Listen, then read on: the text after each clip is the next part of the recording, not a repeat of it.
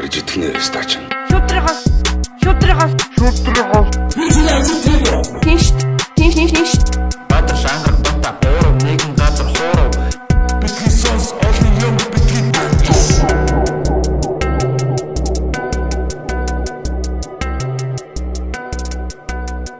За сайн байцгаана уу? Petitions podcast-ийн 15 дахь дугаар та бүхэнд яг одоо хүрэх гэж байна. За манай өнөөдрийн зочноор бол одоо манай монголчуудын бас нэлээд сайн мэдих хөгжмийн одоо зохиолч, продюсер Наранзун ах хүрэлцэн ирээд байна. Сайн байна уу та? Сайн байна уу? За манай Наранзун ах бол одоо яг манай подкастт ирсэн зочдуудын дундаас бол хамгийн одоо насаараа ахмад нь бол одоо гэж тооцогдож байна. Өмнө нь бол дандаа залуу хүмүүс ирдэг байсан. А гэхдээ яг Наранзун ахын хувьд бол нэг тийм насаараа ахмад боловч яг тий одоо амьдралын хөвшилтэй үзэл бодлын хувьд бол нэг тийм хөгшин гэж бол бид нар бодохгүй нэг залуулаг хүн гэж боддог. Тэгээ бидний бас урилгыг хүлээн аван одоо хүрэлцэн ирсэн танд баярлалаа. За танаар сони юу байна да? Баярлаа. Өө тэгээд одоо юу хөвтэй. Хийдгээ хийгээл одоо явж байна цаг хугацаагаараа аяллаа л те. Цаг хугацаа гэснээс сая одоо хэлж ин а ер нь бол би өөрийгөө цаг хугацаагаар аялагч гэж боддог. Тэгэл багада маш их тийм цаг хугацааг аялах ном зохиол янз бүрийн тийм фикшн ном өнтер хүншдэг хүүхд байсан. Тэгээд цаг хугацааг аялна гэдэг эцсийн бүлэгт юу гэж ойлгосон бэ гэхлээр А өнөөдөр манай одоо ингээ яг нийгэмд энэ цаг хугацаанд дотор хүн төрлөختнө гэдэг юм те. Одоо ганцхан Монголч биш ер нь бүх альва нийгэм цаг үед юм нэг цаг үед юм параллел юм гурван юм хэмжээс дээр бүх юм тогтч идэг. Өнгөрсөн ирээдүй одоо те. Гэхдээ өнгөрсөн ирээдүй одоо гэдэг нь юм цаг хугацааны тооллоор биш нэг хугацаан дотор байгаа ийм а, хүмүүстээр жишээл авах юм бол хүүхдүүд дунд насны ахмадууд гэдэг тийм.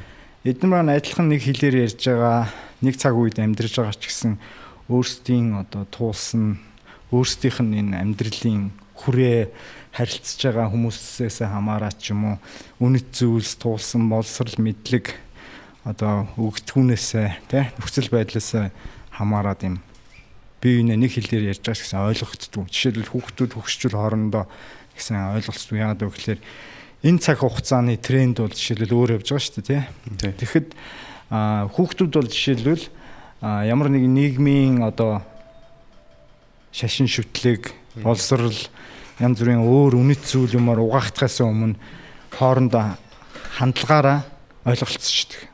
Өө чиний энэ цамт чинь кул гоё юм байна. Наас чинь дээ. Тэгээд бүгдээрээ тэрийг хилний шаардлагагүйгээр одоо хандлагаараа явж идэг.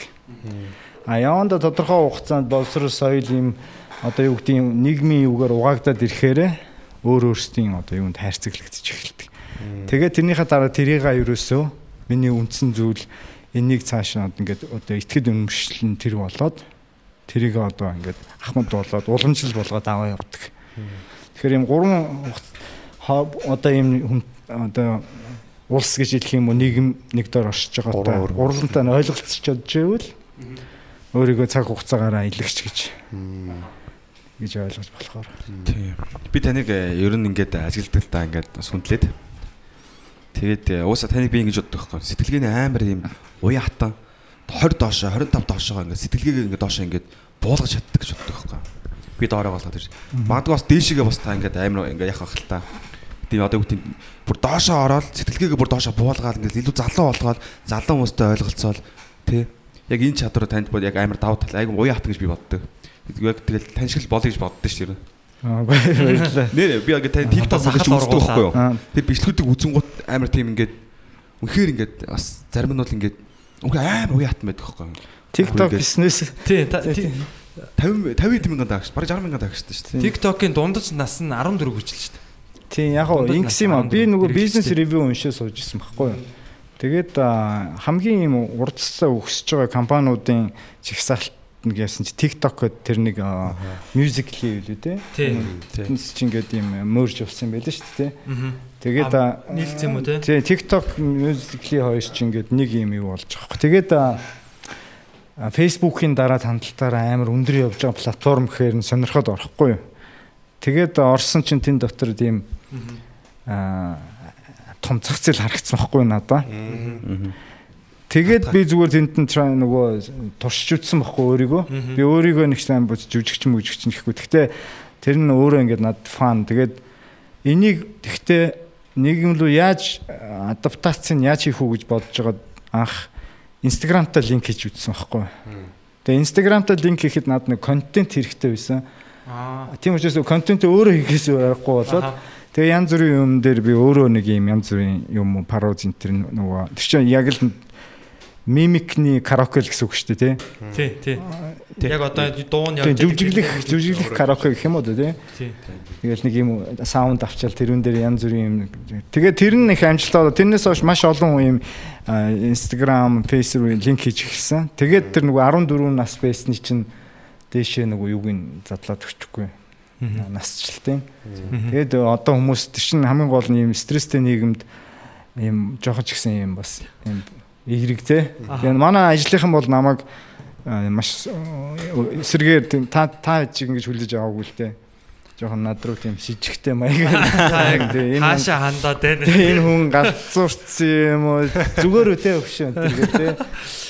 Тий, тэрийг манай бас хамаатны дүүнер өдр бас амар ашигла мюзикли те. Дуу муу дуулаад бас дунд нь бас наран заах явж исэн.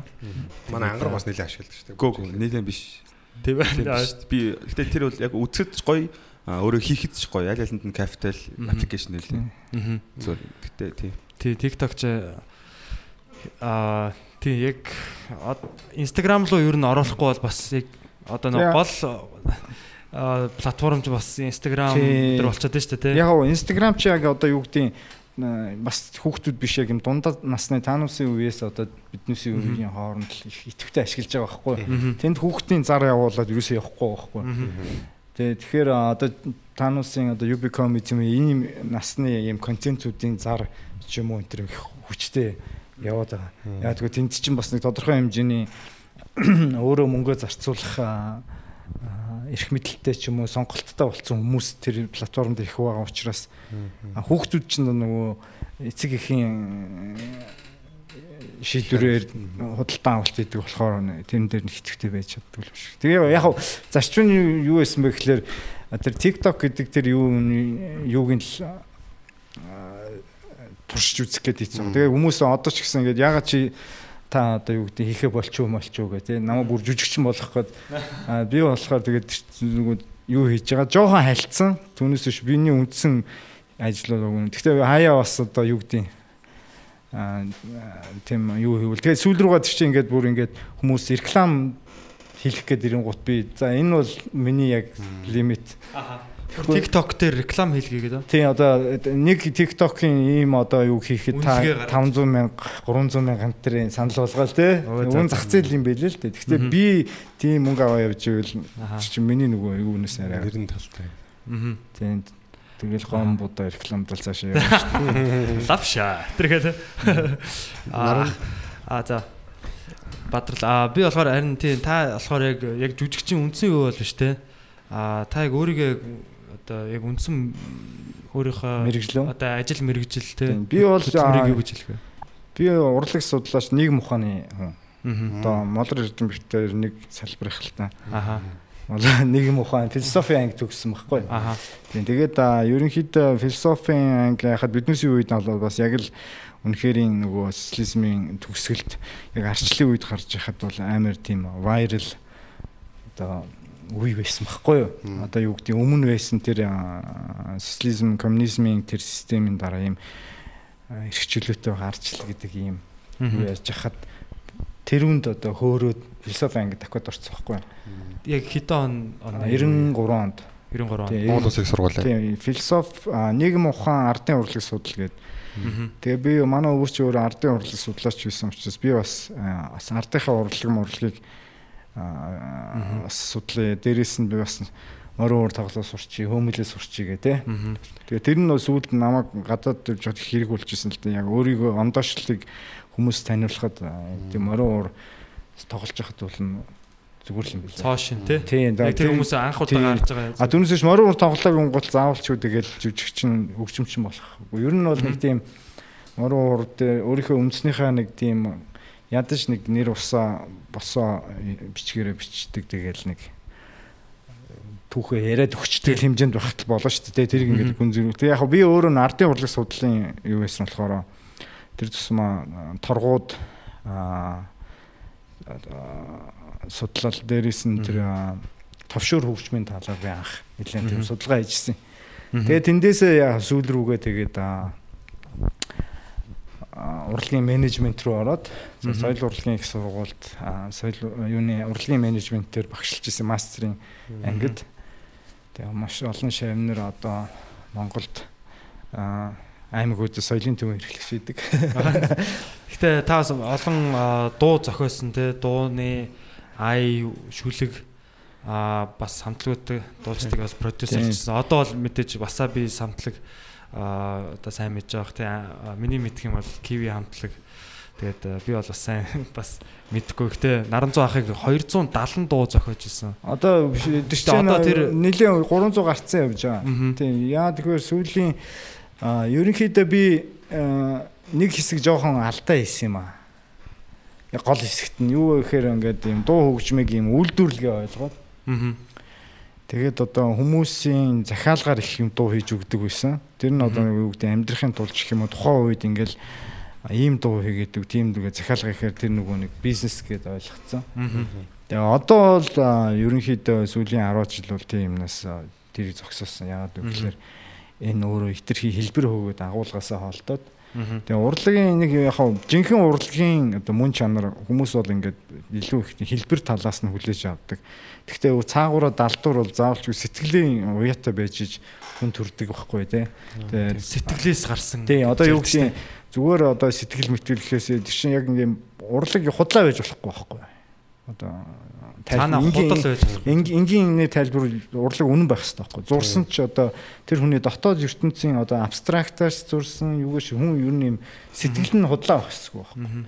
Тэгэхээр тэр чинь өөрөө нөө уран бүтээл дээр буухаараа хүний сэтгэлд очиж хүрдэм байна л. Аа. Тийм одоо тийм. Тэгэхээр одоо юу гэдэг аа тэр онгод ч юм уу тийм нь орж сэтгэл нь хөдлөх тийм юу гарах юу одоо гарсан уран бүтээлүүд их тийм он цагийг туулах гэдэг ч юм уу тэ чадвартай. Классик гэтэр болдог те. Одоо яа тийм утгаараа классик болдог ч юм уу те. Аа тийм хэлбэрийн төдий юмнууд бол маш богино хугацаанд ингээд алга болчдөг. Тэгэхээр сэтгэл орсон дууч одоо уран бүтээлч өөрөө маш үнэтэй бас эрсдэлтэй. Яагаад тэгэхээр хүн чинь нөгөө а, сэтгэлийнхаа юу залж чадахгүй хүн бол тэр үндэ одоо одоо нэг Америкийн жүжигчин байсан шүү дээ нөгөө юунд Batman нөгөө хин Heath Ledger, Heath Ledger чинь Joker тоглолдог те. сэтгэлээсээ бүр хитрхи нөгөө дүрдээ ороод тэгээ тэрнээсээ гарч чадахгүй тэгээ сүултээ стресс болоо те. Тэгэхээр эн чинь нөгөө амар их тийм урлаг бол жинхэнэ одоо бодит урлаг бол тийм юу шаард марх аргагүй тий. золиос эрсдэлтэй баг. Хүнийг одоо бүрэн эзэмдэж гин гэсэн үг үү те. тий янз бүрийн тийм өөрөө нь худлаа байж болдог болохоор тэгэхээр тийм нөгөө том бүтээлүүд чинь одоо юу гэдэг юм Пикассо энэ төр тэр юунууд чинь одоо хүртэл ийм том агуу юу үлдэж байгаа байхгүй тий. Тэгээ бас бүр сэтгэлийн яг тэр нөгөө сонсож байгаа, хүртэж байгаа тэр хүндээ бол яг баг юм засал маягийн юм хийгээ те. Энергийн баг засал хийгээд байгаа юм шиг. Тийм. Тэр нөгөө Бетховны хэддгээр 5 дугаар юу мөг ингээд сонсоод нэг усан дээр нэг юм судалгаа хийдэг нэг Японы нэг юмээс тэгээд янгууд яг тэр хөгжим бол ингээ бүр тэр усны одоо юуг нь молекулууд нь ингээ хөлдөнгөт бүр а, маш гоё юм зэгцтэй те геометрийн яг юм гоё хэлбэрт ороод те яг бүр ингэж тэгж нөлөөлдөг. Тэгэхээр нэг хүн- хүний биед ч гэсэн одоо бараг 70 80% нь устай. ус байж байгаа. Тарих бол бараг 90% нь ус байж байгаа те. Тэгэхээр хүнд бол яаж нөлөөлж байгаа бол нөлөөллүүд бас байдаг ах л та те. Тэг ер нь угаасаа яг би яг нэг олон урлаг мэдэхгүй л дээ stand up comedy мэднэ. Аа тэгтээ яг угаасаа л хүн за ямар дуу хийчих үү гэж хийхгүйгээр а яг өөрөө яг ингэ цаанаас нь ундраад байгаа юмыг гаргаж иж дуу болвол тэр нь илүү гоё дуу болно гэж таны хэлэх гэдэг санаа мөн үү? Тий одоо ундар нь тий ундар нь тэгээ дээрэс нь одоо тэр нь одоо юу гэдэг нэг тийм аа, нэр алдар олох гэж зохиох хэсгүй байхгүй. Зорилго нь Зорилго нь тийм одоо од болох гэж дуу их биш байхгүй тий. Тэгэхээр өөрөө ингээд сайн болсон бүтээл чи аяндаа нэр алдар мөнгө төгрөг одоо юу гэдэг өөрөө цуглуулдаг байхгүй. Тэр энерги чинь. Түүнээс биш ингүүл мөнгө цуглуулчихна гэсэн юм бол жишээ одоо тийм уран бүтээлүүд байгаа шүү дээ тий. Одоо сүулдэ хүн алгадчихгүй болохоор ээжтэй хайртай хүн байна уу гэж тийм энд монголчууд байна уу тэр гэж алгадчихгүй л Тэр яхад сонсъё яа гэдэг лээ. тийм Манай комеди дээр бас ер нь анзаарагддаг л да. Ингээд ам залуучууд ингээд зарим нь ингээд бодсон юм гаргаж ирж байгаа одоо энэ хөгжилтэй ч юм тэр хөгжилтэй ч юм одоо энийг хийлээ тэрийг хийлээ гаргаж ирж байгаа. А зарим залуучууд болохоор зүгээр яг юм комедигаар хүмүүс таалагдах гэж ирээд байгаа нь бүр илт мэдрэгддэг байхгүй? Яг А тэгээд тэр хийж байгаа хүмүүс бүр ингээд цаанаа хүүз хүмүүс хүлээж авдаг ганц би биш ингээд үзэгчд уусаа мэдэрчдэг. Тэр бүр нэг л нэг тийм хотлоо байдаг те. Сүнсгүй. Тэгээ нэг ил нэг юм тэгдэг байхгүй. Тэгээ би нөгөө гадаад байж байгаад ингээд нэг юм өөрийгөө сурталчилсан юм яриад байдаг. Яг нөгөө хүмүүсээ инээлэх төр биш. Тэгээ төвлөрсөн цаанаа ер нь айгу худлаа харагддаг л да. Нэг над нэг юм санагдаад шүү дээ. Зүгээр нэг яг нэг нэг урлагийг сүнсэл хийдэг юм шиг тэгээ тарих зүгээр яг гаргадаг нэг совонч юм шиг. Цаанаасаа л ингээл яг урлаг болгоо тэр хамгийн гүндэлээд юм шиг. Тийм тэгээд түрүүн одоо хэдүүлээ цаг хугацаа гэж аялал майл шүү дээ. Тэгээ одоо энэний бүр дараагийн шат нь бүр амар экстрим юм өөр юм цаг хугацаа юм. Одоо би нөгөө цаг хугацаагаар аялагч гэж хэлсэн шүү дээ. тий. Тэгэхээр би бас заримдаа ингээд оюун санаа чөлөөлөөд ирээдүрүү ингээд нэлээд чөлөөрөө хайдаг байхгүй. Гэхдээ ер нь тэрийг тэргээр амьдрна гэж байхгүй шүү дээ мэдээж. Итерхий их ирээдүрүү а, явах өнгөрснөр явахаар ер нь бод амьдрал зогсдог шүү дээ. Ер нь ингээд хитрхи юм хүлээгээд эсвэл хитрхи юм Өнгөрсөн рүү харагдаад байна. Гэхдээ заримдаа ингээд зүгээр ингээд хандлага чиглэлээр нь өөрсдөө ингээд ирээдүрөө бүр амар тийм зүгээр одоо төс- өөр юм цаг үе яг бүр юм яг юм цаг хугацааны зааг дээр бид нэр ирсэн юм шиг надад санагдаад байгаа байхгүй. Одоо яг ингээд өөр өөр цаг үе рүү орох гэдэг Тийм одоо өөр dimension гэж ярьдаг шүү дээ. бүр хэмжээс Хэмжээсний хувьд яг leap. гэхээр бид нэр одоо зүгээр хурдаар ингээд харахаар 10 жилийн өмнө би а, 1 гигабайтын флаш одоо гаргаж ирэхэд манай найз нь бүр ингээд бутарж ирсэн байхгүй юу вэ?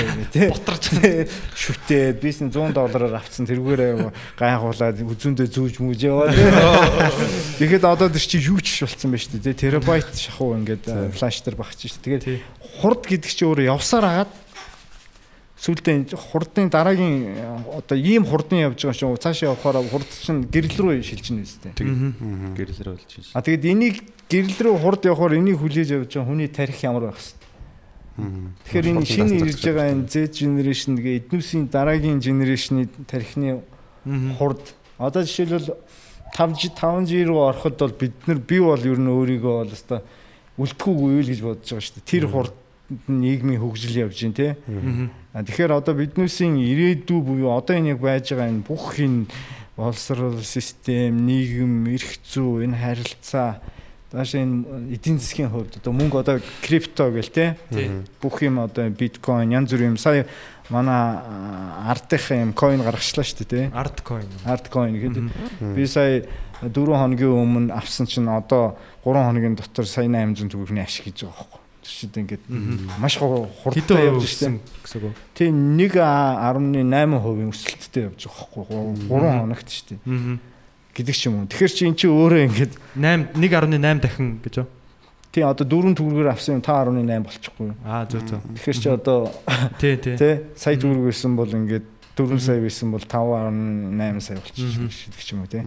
Тэгэхээр энэ өөрөө ийм бүр эдийн засгийн юу нэ өөр болж байгаа юм үед бид нэр жишээл өнөөдөр ингээд нүүрс mūрс төмөр замч шиг ингээд ийм ийм механик юм дээр амар их цаг алдаад байгаа юм шиг надад харагдаад байгаа байхгүй тий. 90 100-ны үе юм. Тэгэхээр ийм хурдыг ийм даах даацтай юм чин юм чин ерөөсө бид энэ цаг үеэр шийдэхгүй мэн ирээдүй юм байна гэсэн ийм юм миний тарих сүүлийн үед их тийм санаа зовдөг болсон байхгүй. Тэгэхээр улс орны одоо юу гэдэг нь эх орноо зүүдэл сэрлээ мэрлээ гэдэг шиг Монголоо бодож сэрлээ. Монголоо бодож сэрлээ гэдэг шиг зүгээр ирээдүг ингээ хаяа ингээ бодоод гудамжаар алхаж хахад бол нөгөө энэ хурдантыг дийлэх одоо энэ цаг үеийг бид нэр яаж бэлтгэх ёстой юм бэ гэдэг дээр л миний одоо аим. Тэгэхээр манай нийгэм чи өнөөдөр ийм эдийн засгийн сул байна.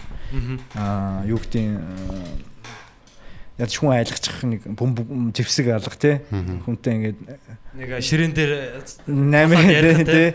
Тэгэхээр биднэрт одоо байгаа нэг жоохон урлаг уран сайхан креатив тэгэл нэг спорт ч юм уу тэгэл одоохондоо нэг тиймэрхүү байгаа. Тийм учраас юм хүүхдүүдийг бид нэр ирээдүрөө ирээдүрөө маш их хөрөнгө оруулалт хийхгүй бол энэ ирээдүйд бол ер нь Монголын хувь заяа бол хэцүү байхгүй.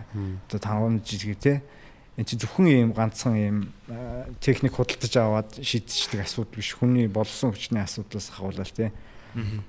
Тэгээ тийм учраас жишээлбэл би одоо юу гэдэг юм хүүхдүүдээ Аз руу гаргана маргана гээл те зүгээр итгэл мэтгэр өгөөл тэр чинь заавал ч очиод концерт хийхтэй болон шинэ сайбер энэ интернет платформуд дээр л одоо Монгол руу илүү сайн хандлт хандлт өгч. тий хандлтыг авах. А дээрээс нь одоо байгаа биднүүсийг одоо нэгэнт биднүүсийг юм э, хүнд нөхцөл ийм байдалд байгаад ямар байгааг харцсан улсууд бид нэр юу гэж сайхан юм яриад итгэхгүй шүү дээ. Аа. Тэгэхээр бид нэр илүү юм ирээдүй бусад улс орны хүүхдүүд рүү зөв зөв мессежийг өгөх юм бол бидний тухай ойлголт ирээдүйд зөв болох байхгүй юу? Тэгэхээр тэрийг хийж чадах юм чинь урлаг байна. А дээрэс нь хүүхдүүд байна. Тийм учраас энэ тэг юу гэдэг нь нүүхэндээ гэхэд энэ Wasabi гэдэг энэ зөвхөн миний нэг хийж байгаа нэг прожект л шүү дээ тий. Энэ яг энэ хүүхдүүдээр дамжуулаад Монголын хүүхдүүд кул штэ гэдгийг л уг нь Азад Тий.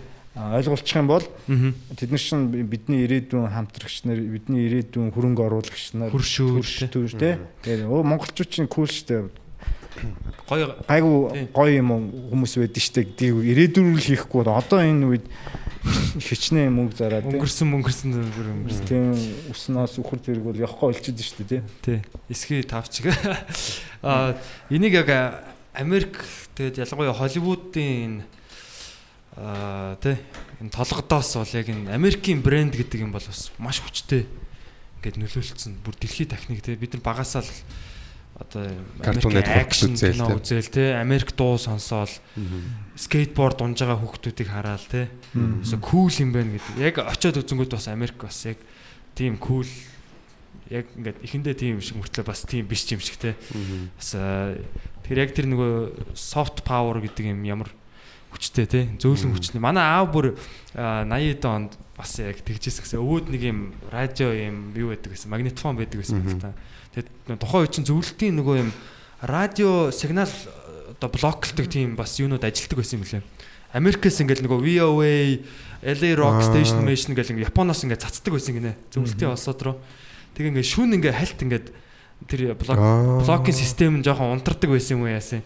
Аав ингээ шүүн ингээ орондоо сонсдог байсан гэж аахгүй. Магнитофоноор ингээ янгот Prince, Michael Jackson эдгээр ингээ шүүн сонсоод бүр гайхдаг байсан. Ийм хөгжим байд юм уу?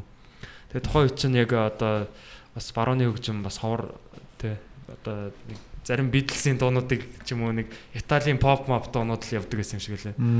Тэгэхэд тэр үедээ харьцуулахад бол яг аав тэг та нар бол одоо бүр өстой бүр ингэ дэлбэрцэн ингэ тархин дэлбэрцэн үе байгаа гэж яриад байгаа байхгүй. Манай ээж мэж бас байдаг. Одоогоос магадгүй нэг дахиад нэг 50 жилийн дараа Бид ирээдүйн биднесийг бол зүгээр тийм шүү дээ. iPhone өрцөн хүмүүс ингээд нэг музейд бараг зургийг тавих юм шиг тий. iPhone 1 Тий. Гэтэ Наранцоо ахын бас а, юу хэлж байгаа тэр яг ирээдүйд хүүхдүүд рүү чиглэхтэй яг тэр бол маш хэрэгтэй. Манай одоо а, клубын ч гэсэн бид нар ч гэсэн одоо ингээд одоо өөрсдөө бас жоохон хөрөгдөх байхгүй юу? Asia's Finest гэдэг UB Comedy одоо клуб бол Аз Азад бол яг юм шилдэг э, клуб болчиход байгаа л да. Тэгтээ одоо юу гэдгийг ер нь зөвхөн клубээр хязгаарлагдахгүй юм одоо бүхэл монголчууд бас нэг тийм бид нар бол бас одоо тий юм шилдэг юу гэдгийг юу юугаараа шилдэг байх юм тий яг тэрийг бас ингээд хүн болгон дотроо бодоод Тийм одоо жишээлбэл хэлбрээр нь ингэж категорич хуваадаг юм хоцрогцсон ойлголтоос жоохон салмар юм шиг байхгүй. Аа агуулга нь яг юу вэ гэдэг дээр илүү чухал нь тэр байхгүй юу. Жишээлбэл одоо ингээл аа урлагийнхан гэхээр л гээл те. Эсвэл одоо юу гэдэг спортынхан гэхээр л гээл ингээл юм нэг юм хийж байгаа юм нь категоризод байгаа биз дээ. Дурлах гэхээр л тэнэг байдаг ч юм уу те. Хөнгөн хийсвэрх гэдэг нь шүү дээ те. Ном уншдаггүй ч юм уу одоо. Одоо Урлагийн үнэтэй бити суугаарай гэлээ. гэдэг ч юм уу те. Тэр чин тэр тэр өнгөрсөн байхгүй.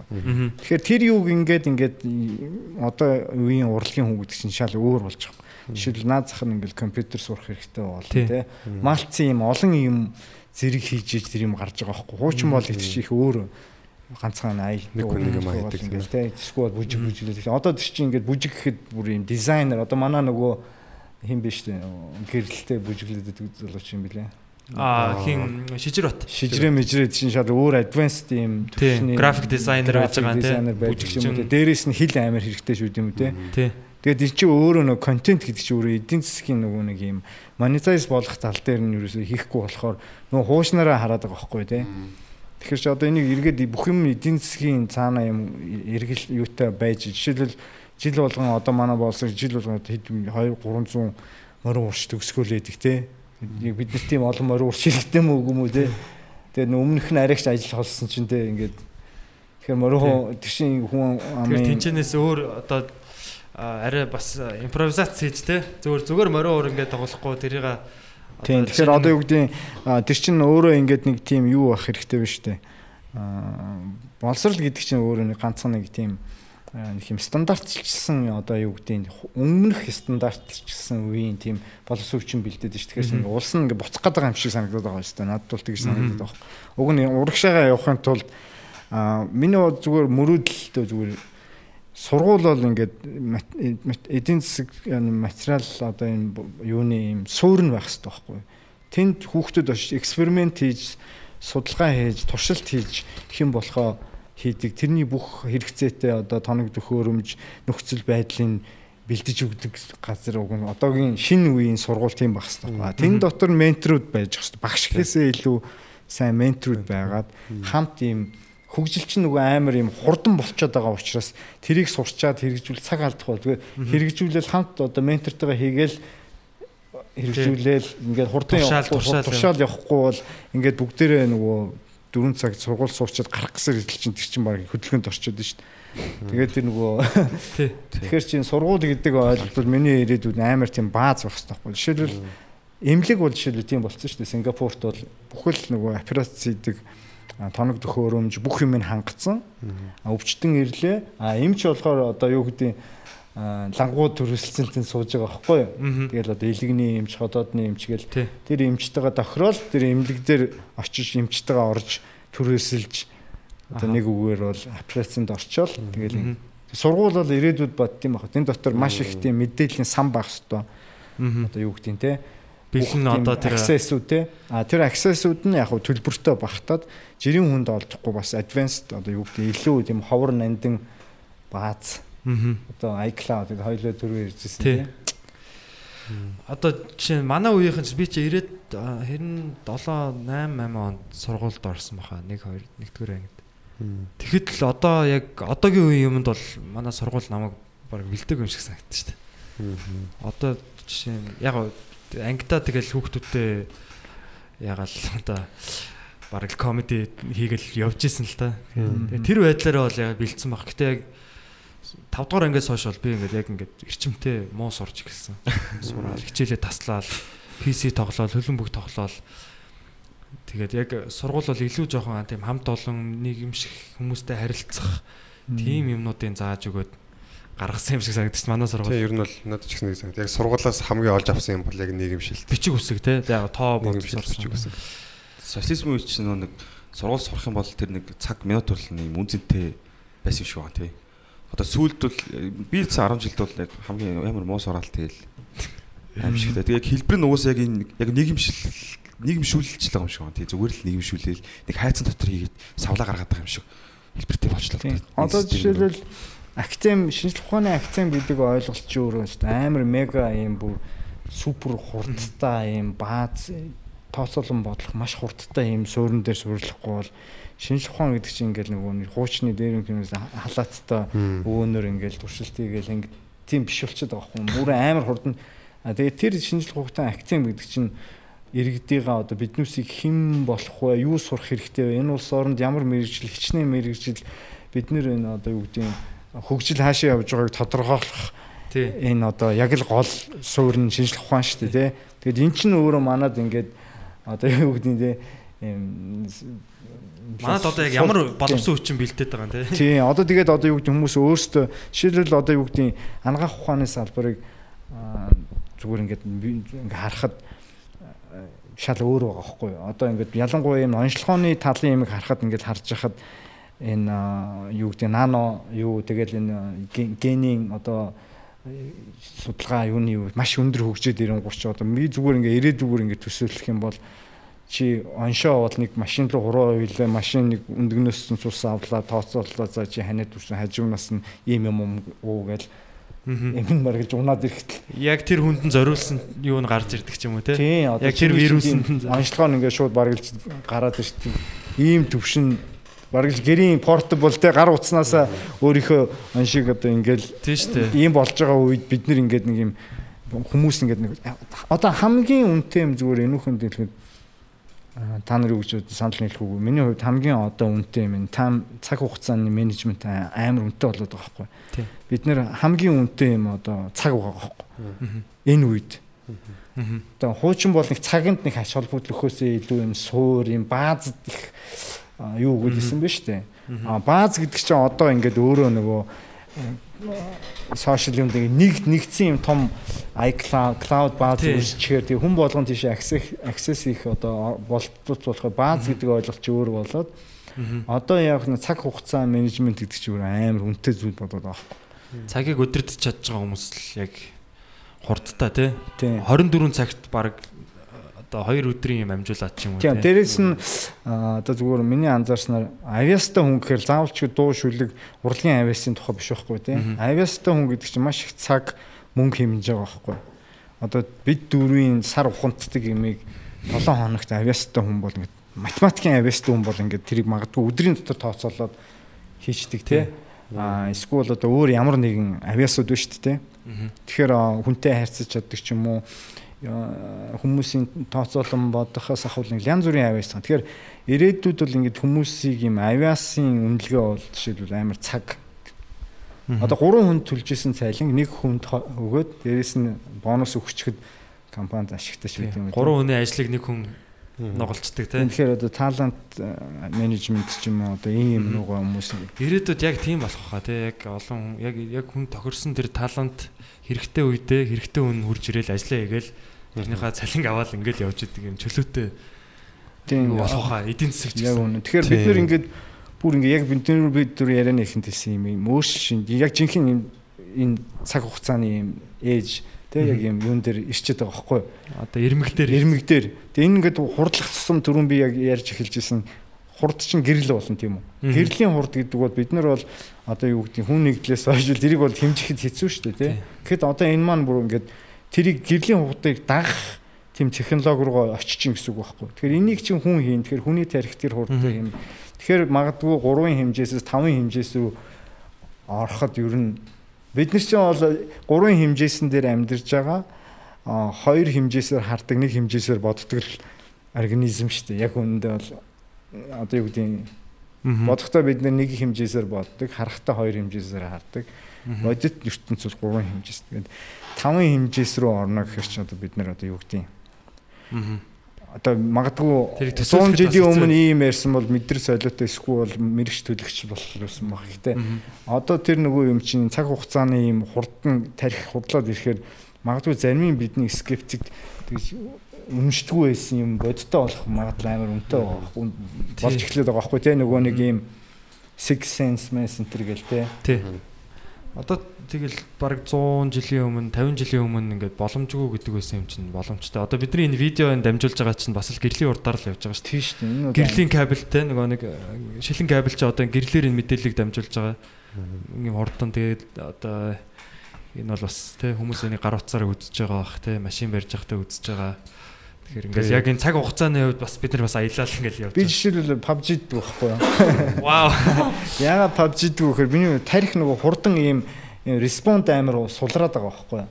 Одоо юмны буцаад хурдан хийх реакц чинь Тэгээ тэр чинь нөгөө техник дагаад байхаар ундгүй байхгүй юу? Та дасгал байдлаар тэр Тийм би өөрийгөө ингээд тарихаа дасгал байдлаар нөгөө PUBG тагаа хүмүүс нөгөө ингээд бас л нөгөө TikTok шиг энэ солиорцсон ганцаараа тэнд. PUBG дэд явж.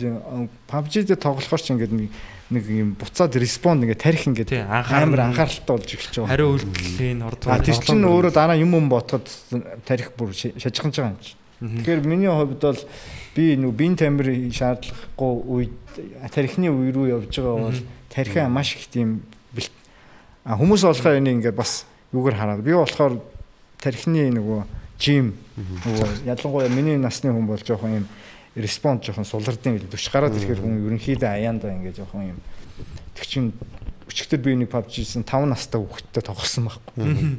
Бүр амар хөөрхөн тэр бүр. А, нэг баг болоод оо. нэг баг болоод Аа. тэг- тэгээд тэр 5 настай болцсон тэгээд бүр ингээд буудахад тэр кар хідээр буудж шít муудж шít гэж сонсоод хэлээд байгаа байхгүй тэндээс. Тэгээд аав нь унтаачаа гэсэн. За одоо ганц густай гүйчээд унтлаа гэ тэ. Гүүчээд. Тийм тэгэхээр шин тэр хүүхд чинь бүр бүр надаас илүү тоглож байгаа байхгүй тавтай хүүхэд. Тийм тэгэхээр би бол дасгал хийхгүй бол миний тарих бол ер нь юу ах магадaltaй. Сонголт маяг тий. Тийм ерөөсөө Сонголтын дасгал шиг. Тэндүүнээс би тэрнүүд нэх миний насанд донтдаг нас өнгөрцөн л төө. Одоо бол жоохон юм сэргээхгүй бол тийм Neuroplasticity гэдэг нөгөө нэг яг юм аа. давтж байгаа одоо нэг ямар одоо функц ажиллуулж ин тархиныхаа тэрийг олон дахин ажиллуулад байхаар өмнө нөгөө нэг насанд хүрсэн л бол тархи дахиж хөгждөг гэдэг ойлголт байсан шүү дээ. Одоо бол тийм байхгүй гэж байгаа юм. Зөв нэг имийг олон давтаад байвал яг тэр зам нь ингээд хөгждөг. Тэгэхээр бол таны наадах ч бол аягүй зөв арга байгаа байхгүй. Тийм одоо нөгөө PUBG чинь ингээл gold 1 4 3 2 1 гэл явдаг штэ. Ингээл нэг юм ахид би бодож байгаа юм чи. За миний тарих бол ер нь өмнөхөөс хамаагүй хурдан болцсон юм байна гэж. Bronze байсан ч одоо diamond болцсон явж хар чинь. Оо, хөгжсөн байна тий. Сайжирсан байна. А та тэгэхээр одоо ингээд яг ийм за ирээдүйн рүү бол ингээд бүр яг гэрлийн урд руу орох тий шинэ бүр 90 цаг руу орох гэдэг шүү дээ тий. Тэгэхэд одоо яг манай жишээ улс орны яг одоо энэ юу гэдгийг төр засаг тий яг энэ ажиллуулж байгаа удирдах байгаа шийдвэр гаргаж байна одоо тэгээ тэр тэрийг гүйцэтгэж байгаа аппарат тий энэ юмнууд ер нь ямар хоо та бас соёлын боловсрол соёлын яамд бас ажиллаж исэн туршлагатай мэлээ. Та тэндээс яг юу ойлгож авсан бэ? Бас ямар туршлага авсан бэ? Тэрнээсээ бас зүгээр өөнийхөө үдээс тий. Тэгээ яг хувийнхээ хувьд бол би эхлээд ер нь би их тийм бас нөгөө чөлөөтөө тэг хүнд ер нь хүнээс үг сонсч чаддгүй тийм хүн байсан. Хүүхд гэх юм уу да. Ер нь бол их дураараа өвөө эмээ дээр өссөн болохоор. Тэгээ ерөнхийдөө цэргийн аалвч юм уу төрийн аалб энэ төр дорхор хүн ер нь юм захирах захирагдах бас нэг өөрийгөө бас нэг юм тодорхой хэмжээний юм бас нэг юм авах зүгээр юм байлээ. Нөгөөдөө бол харилцаа холбоо а гэдэг нь одоо юу нь хууль эрх зүйн талаар ер нь энэ систем яаж явдгийг гэдгийг ойлгочиход их юм байл.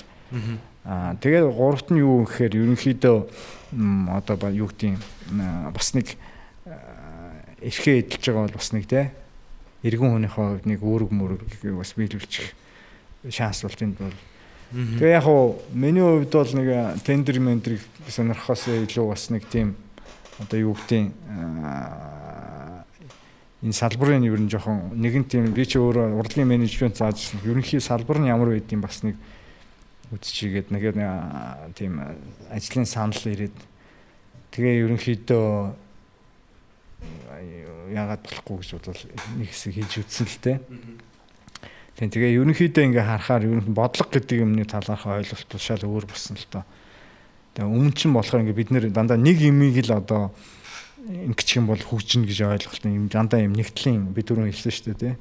Дандаа нэг нэг хэмжээсээр боддог аим дандаа ийм хүмүүс чинь ийм тэр бодлого гэдэг юм чи өөр маш олон ийм multi functional гэж ярьдаг. Нэг дор юм олон юм зэрэг юм зүв явж иж үр дүн авчирдаг гэдэг ойлголт. Тэрийг зохицуулах зүйн өөрөө тохиргоо нь маш их нарийн юм байна.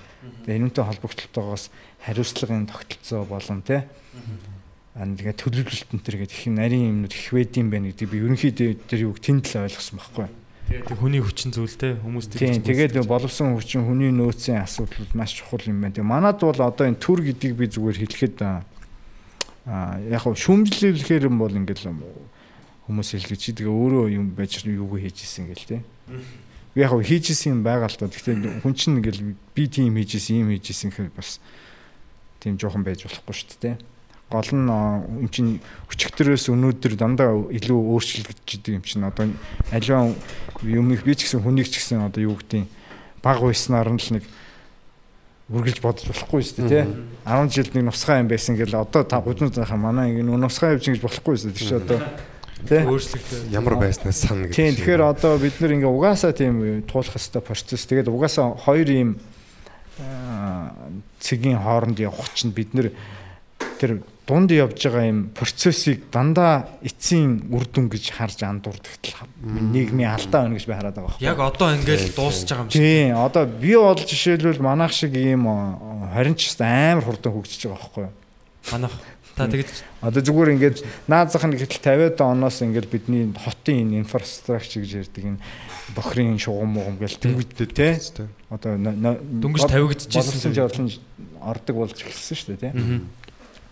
Тэгэхээр тийм эн чинь энэ хугацаанд өнөөдөр бид нар ингээд подкаст хийгээ сууж ин гэдэг чинь одоо нөгөө цаг хугацаа амар хурдан явсны ач нөгөөдөө биднүүсийн бас оюун санааны юу бол те нөгөө одоо дахиад нөгөө яг Монголоор магтана гэж хэлэх л баг. Гэхдээ тийм гэхдээ яг зүгээр биднүүсийнх бол илүү нөгөө нэг мобильны сэтгүүтээ нөгөө ертөнцийн нөгөө нэг юм эргэлтийг хүрдээр амжирж исэн хүмүүс болохоор тийм стандарт бус сэтгэлгээтэй гэх юм уу. Тэгээ тэрэнд нөгөө ген ч өөрөө яг флаш шиг ингээд дараа дараагийнхаа үед ингэж юм мэдээлэлээ мэдээлэл чинь гурван янзаар яаж байгаа шүү дээ. Нэг нь бичиж юм уу нэг баримт артефакт үлдээж мэдээл эсвэл аман хэлбэрээр эсвэл цус. Ген генийн одоо. Тийм тэрүүнтэй адилхан бид нар одоо нэг тэр систем чинь олон жил явцсан тэр юу чинь сууршмал энэ 70 жилийн тийм хурдан өөрчлөгдөхгүй байхгүй. Юу? Одоо ч гэсэн бид нар ингээл хөршиөгөө орилж арлахаар нүүхүү тэр гээл те. Их амархан тийм ингээл асуудлаас тухц шийдэх гэдэг чинь генд байгаа учраас тийм мэдээлэл ирээд байгаа. Тэгэхээр бид нэр өөрсдөө илүү доктор суурштай болоход бид нэр дор хаяшны 300 жил хэрэгтэй байхгүй? Яа. ядаж штэ тий. Тэгэхэд бол Европ одоо бос орн чинь хэдэн мянган жилээр явж докторж байгаа шүү дээ тий.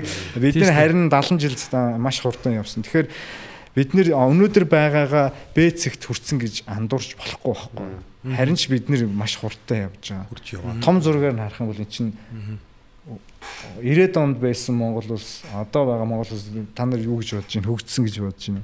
Хөгжлөгөө? Тий. Тэгэхээр чи ингээ явж л байгаа байхгүй тий. Тэгэхээр эн чинь өшөө хурдлан дээрэс нь бид нар өшөөнийг хурдсахын тулд яах хэрэгтэй гэхээр дөрөвний миний хэлдгээр магадгүй 94-гаа сайн хөрөнгө оруулалт хийх хэрэгтэй. Аа. Одоо бол ингэ сайн нэг жоохон нийгмийн одоо угаасаа юм нийгэм солилцоход дээрээс нь бид нар нөгөө яг жинхэнэ одоо юу гэдэг юм төлгөөт эдийн засгаас юм чөлөөт эдийн засаг руу шилжихэд тийч чинь ингээд ингэж телевизийн одоо сувг сольж байгаа юм шиг солигдохгүй шүү дээ. Угаасаа эн чинь процесс нь удаан явна алтан алдчихна гэдэг чинь зүв явж гин гэсэн үг тийм үү? Тий. Одоо энэ саяын 20 жил бол юм ерөөсөө одоо л жишээл мал аж ахуй гэдэг бид нар одоо л ойлгож штэ. Эдийн засаг одоо суурилсан мал ахуй. Хуучин бол бид нар мал үржүүлэх тал дээр бол илүү жишээлбэл. Сайн байсан. Одоо юу гэдэг нь те Монгол мал чи өөрөө юм өөрөө Төлөвлөгөөд тоо гаргаад. Тэгтэл одоо олон нэгүүдийн худалдааны юм дээр бол махны зөөлөн мөөлнөөс ахуулаад нэг үхрээс хэдэн литр сүү гарч ирэх хэрэг чи манай малчин бол тэр нэг олон улсын нөгөө тэр нөгөө яг сүүний чиглэлийн юу чинь одоо л хөгжиж штэ. Одоо юу гэдэг нь те манай малчин ер нь тамирчин штэ те. Тэгээд Аа. жоохон хагас зэрлэг гэх юм уу тийм. Жоохон хагас зэрлэг тал руугаа. Одоо энэ чинь ферм мэрэм гээд одоо мэдээж нөгөө бусад зах зээл чинь э, бидний үнэтэй зүйл тэнд бол жишээл ойлгохгүй байгаа шүү дээ. Бид нар Манай аар бол нөгөө нэг нохооны шүд хөг- шүдийн яадаг юу болцсон байдаг шиг те. Солонгост. а тэгсэн үү те. Тий Аа, нэг тийм үү? тий нохоонд өгдөг тийм нөгөө dog treats гэдэг шүдийн ингээ гаргаж ирэхэд яадаг. Тийм тэгэхээр чи ингээд Тэгсэн чинь манайхан дэр дээр уурлаа цагаан эдээ мэдээ. Тийм тэгэхээр чи тэнд мэдэхгүй ми чинь одоо жишээл би над нэг зарчим зүгээр яхаа миний зүгээр өөрийн л зарчим. Би ер нь хүнийг юм мэдэхгүй хүнийг би хизээч буруутгадаг. Яг гэдэг чи мэдэхгүй юм чинь. А мэдчихэд юм хийж байгаа хүнд бол би ууралдаг. А, Одоо юу гэдэг юм шүмжилдэг гэж хэлэх юм уу те. А мэдэхгүй хүний чинь одоо юуг нь мэдэх юм. Тий. А, Тэ? Одоо жишээлбэл гар утас гэж мэдэхгүй хүнийг чи гар утас мэдсэнгүү гэж загнах юм бол чи одоо одоо байж байгаа. Эхлээд наац юу үлээл гэнэ үстэй. А заачаад за гар утас юу үлээхэд мэдэхгүй бол за чи ч өстой толгоно. Тэгэхээр нөгөө мэдэхгүй хүнийг бид нэг ингээд шууд ингээд мэдэхгүй хүнийг одоо ингээд хөгжлийн дороотсон одоо хөгжлийн бэрхшээлтэй энэ төр гэл те. Тэгтэл чинь бид нэр өөрсдөө нийгмээр юм мэдэхгүй юм их ба штэ. Тэгэхээр би сая хэлсэн тэр эдийн засаг мал аж ахуй чинь одоо нөгөө олон улсын нөгөө худалдааны стандарт чинь өөр болж эхэлж штэ тий. Наазах нь концерт шоу гэдэг чинь одоо одоо стандартууд хэрэгтэй ISO-нууд их хэрэгтэй шүү дээ тий. Одоо энэ бусад хөгжилтэй улс орны хөгжлөөр чинь нэг юм тэр стандартууд багхгүй. Ямар ISO хэрэгжилж байгаа тий. А 50 мянган хүнээс дээш юм хүн оролцсон шоу тэмцээн хөл бөмбөгийн одоо тэмцээн зохиоход заавалч үү тэр зохион байгуулах стандартыг авч чадсан компанид уг нь хийх хэрэгтэй байхгүй юу? Хангацсан те. Тэр чинь аюулгүй байдал зохион байгуулалт тий. Тэр стандартыг төлж сургаж авсан тий. Тий.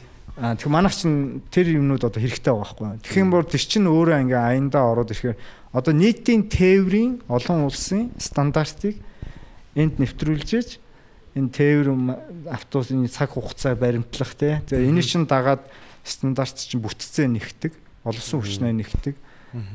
Тэгэх юм бол зам мам чинь ч гэсэн тогтолцоо нь өөр бол тий. Тэгэхээр юм юугээ юм энэ стандарт руу явах хэрэгтэй байхгүй. Тэгэхээр бид нар одоо нөгөө нэг стандартгүй өөртөө ингээд нэг ингэдэг юм шиг байна гэдэг үе чинь саяхан 20 жил байсан учраас энд бас буруутгаад байх юм бол миний хувьд бол бас нэг тийм байхгүй юм шиг санагдаад байгаа байхгүй тийм. Зүгээр миний л бодол. стандарт болгоны ард тэр чин ямар нэгэн алдаа, туршлага те. Хин нэгэн одоо хохир хохирсон байгаа шүү дээ те сургамж аваад тэгээд ингэж болохгүй мэн гэд.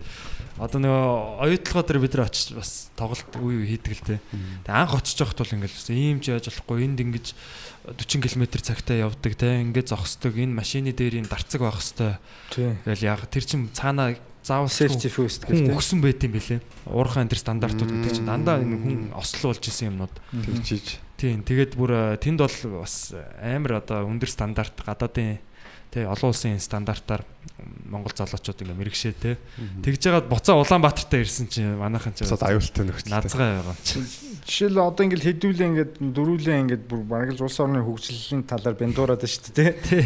Аа тэгэхээр ийм цаг үе ирсэн байхгүй юу? Бид нар ийм чөлөөтэй нөгөө мэдээлэл авах энийг харах болцоотой үе ирсэн учраас биднүүсийг одоо юу гэж хоншин шок хийдэг нэгэн дуу зохиодог байжиж том том юм ярьлаа гэх юу энэ хандлага чинь өөр буруу болчиход байгаа байхгүй юу? Эсвэргээр одоо юу гэдэг эн чинь харин хүн болгон ийм нийтлэг юутай жишээл мэрэгжлийн хяналт гээл те түрүүн хэлээд шүү дээ. Эн чинь уг нь яг л тэр стандарттай л хянаж байгаа байгаа шүү дээ. Тэгэхээр чин мэрэгжлийн хяналт чинь зөвхөн хянах биш тэр стандартыг бас суулгах ажлыг хийх хэрэгтэй байхгүй? Тэгэхээр одоо юу гэдгийг миний бодлоор бол төрөөс бол хамгийн их санхүүжүүлж тэр олон улсын стандартыг мэрэгжлийн хяналтыг тэр жинхэнэ глобал стандартуудыг болсон хүчнийг бэлдэх тэргүүрээ ирж бусад одоо энэ бүтэц центрлүүгээ зөвхөн хянах биш одоо тэр стандартыг суулгахад хамтарч ажилладаг ийм байгууллага болсон цагт энэ хотын одоо наазахын стандарт одоо энэ одоо бидний борооны усан дээр харийнхаа наазах нь болохоос эхлүүлэл ингээд сайхан юм ирэх байхгүй тий. Гэ том том юм яриад. Техник технологийн хөгжлийг дагаад бас яг ингээд юм зарим ажлуудыг гээд нийт арт түмэн одоо зүгээр яг мэрэгжлийн биш хүмүүс хийгээд байгаа юм санагдаад хөө одоо жишээ нь сэтгүүлчийн ажлыг ч юм уу яг сэтгүүлж байгаа төвшөнд одоо мэрэгжлийн хийж чадахгүй л байх л та. Гэхдээ хүмүүс ингээд одоо болж байгаа үйл явдлыг лайв хийж стори хийж тэгмээ тэрийг нь өөр хүмүүс шууд тэрийг нь шууд одоо фейсбүүкээр одоо найзууд ч юм бол те инстаграм инстаграмаар найзууд юм ба шууд хүлээж аваад байгаа байхгүй Аа. Тэгэхээр одоо яг сая мэрэгжлийн хяналтын чинь дэрдэг санд да. Одоо дан ганц мэрэгжлийн хяналт гэхгүй одоо бүх хүмүүс камертай бүх хүмүүс видео одоо алхаандаа зүгээр камертай болсон байна. Тэгмэд одоо шууд те хэрвээ тэр одоо хоолны одоо асуудал үнээр гарах юм ба шууд тэр үедээ баримтжуулах боломжтой болсон байна. Тэр ингээд зүгээр бүх юм ингээд өөрчлөгдөж өгдөг боломжтой болсон байна. хаасаагүй нүд чих болчиход Тэгээ та нар юу гэж бодож байна? Энийг яах хэвээр хорхон зүв юм уу? Эсвэл ингээд одоо жишээл хүмүүс ингээд юм л хорих гээд байгаа шүү дээ. тий Одоо Хорих нь бол зөв биш гэж бодож бодлоор хорин гэдэг бол хамгийн одоо аргаа орсон сүүлийн шийдвэр байхгүй тий. Миний бодлоор эсэргээрээ бүр яг энэ нэгэнт ийм болцсон юм байна. За энүүнд бид нэр тэгвэл яаж энийг өшөө сайжруулах ч юм уу энэ сайн тал нь юу байна гэл те хөгжүүлэх. Тэгэхгүй манайх ч одоо юм дандаа юм хууль гэдэг нь ерөөсө хорих тухай ойлголт биш байхгүй.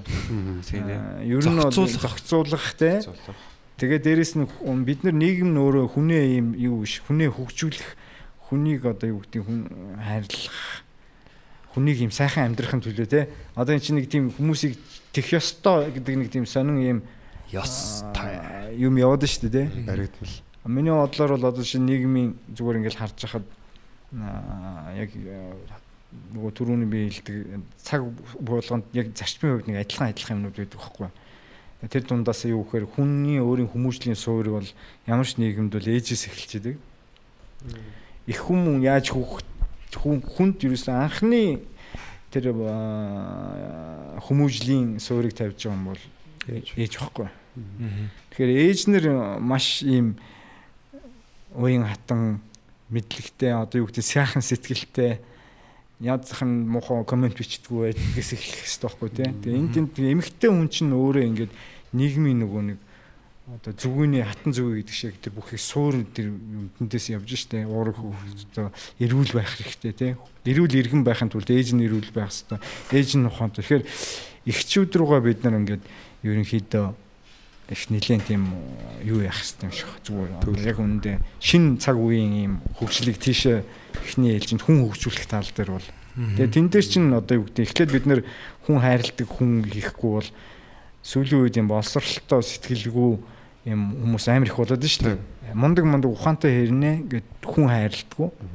Тэд нар чинь бүр эсэргээр бүр аюултай болчихж байгаа байхгүй. Зевсэг болоод. Тийм, ерөөсө хүнийг бол ингээд тийм тий. Хувь заяа ингэхэд бол нэг тийм зомрохгүй шүү дээ тий. Зүгээр шатар тоглож байгаа шиг тий. Тийм. Ялангуяа энэ корпорат компаниуд дээр ялангуяа мөнгийг дахин шүтдэг байсан тэр үе маань одоо ингээд дуусаад Аа тэр нөгөө эксплуатац чинь одоо ингээд арай гайгүй бол нэг үе бол амар эвгүй байсан шүү дээ.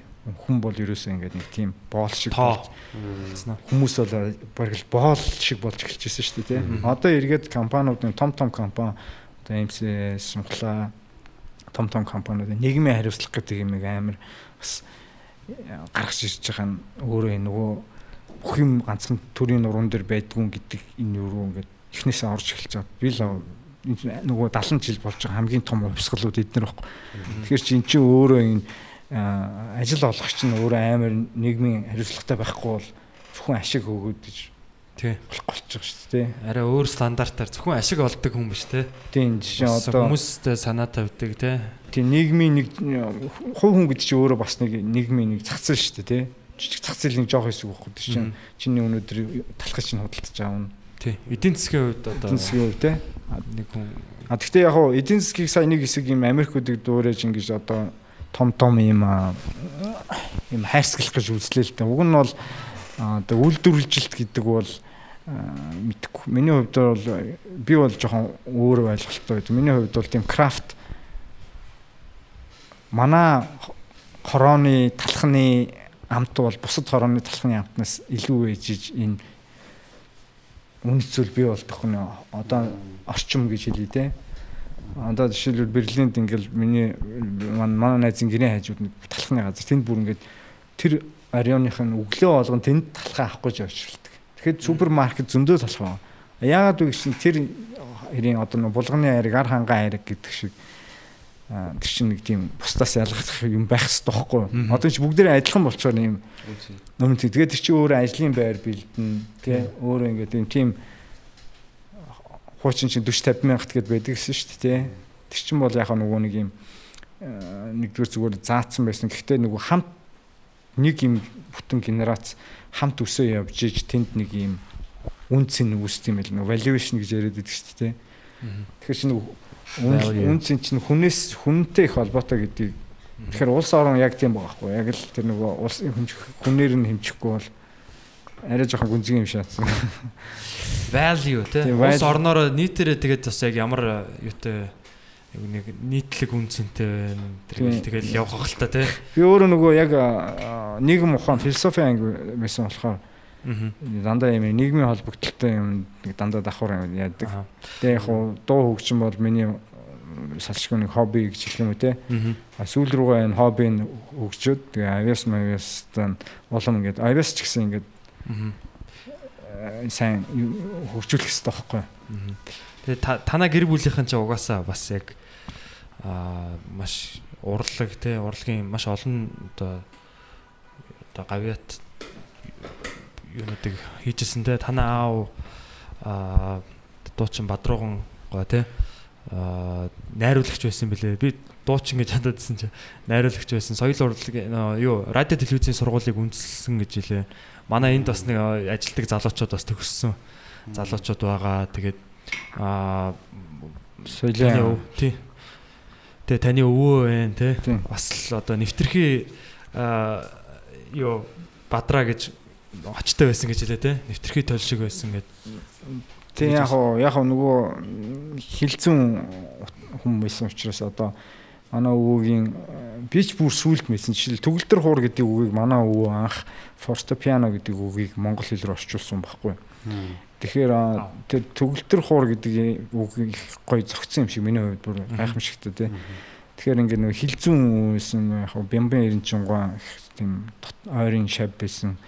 Монгол хэл утга зохиолын юун дээр бас нэлээд тийм маш олон одоо тооско том том опер э, тагор одоо юу гэдэг нь том том ийм дэлхийн сонгодог зохиолуудыг монгол хэл рүү Орчуулж ирсэн, ийм гүүш гүүш гэдэг нь одоо нөгөө ярианы орчуулагч биш юм утга зохиолын Урлаг, тийм орчуулах гэдэг хүнийг гүүш гэдэг. Тэгээд тийм хүн байсан болохоор одоо юу гэдэг Дуур гэдэг үгийг бас орчуулж ирсэн. Тий, тэгээ янз бүрийн тийм юунуудтай хилцүүн хөгжүүлнэ. Тэгээ тэг яг энийг ярих тусам надад амар хэцүү байдаг л та.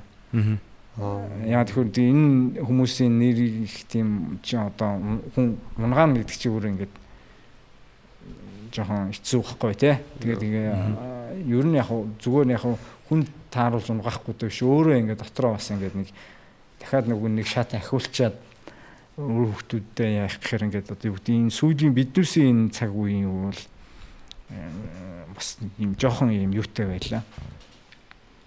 Шилжилт хөдөлгөөн ихтэй учраас ингээд нэг юм ерөөсөө аливаа хөгжлийн нэг суурь чинь өөрөө доктор суурьшилтай байх шүү дээ тий.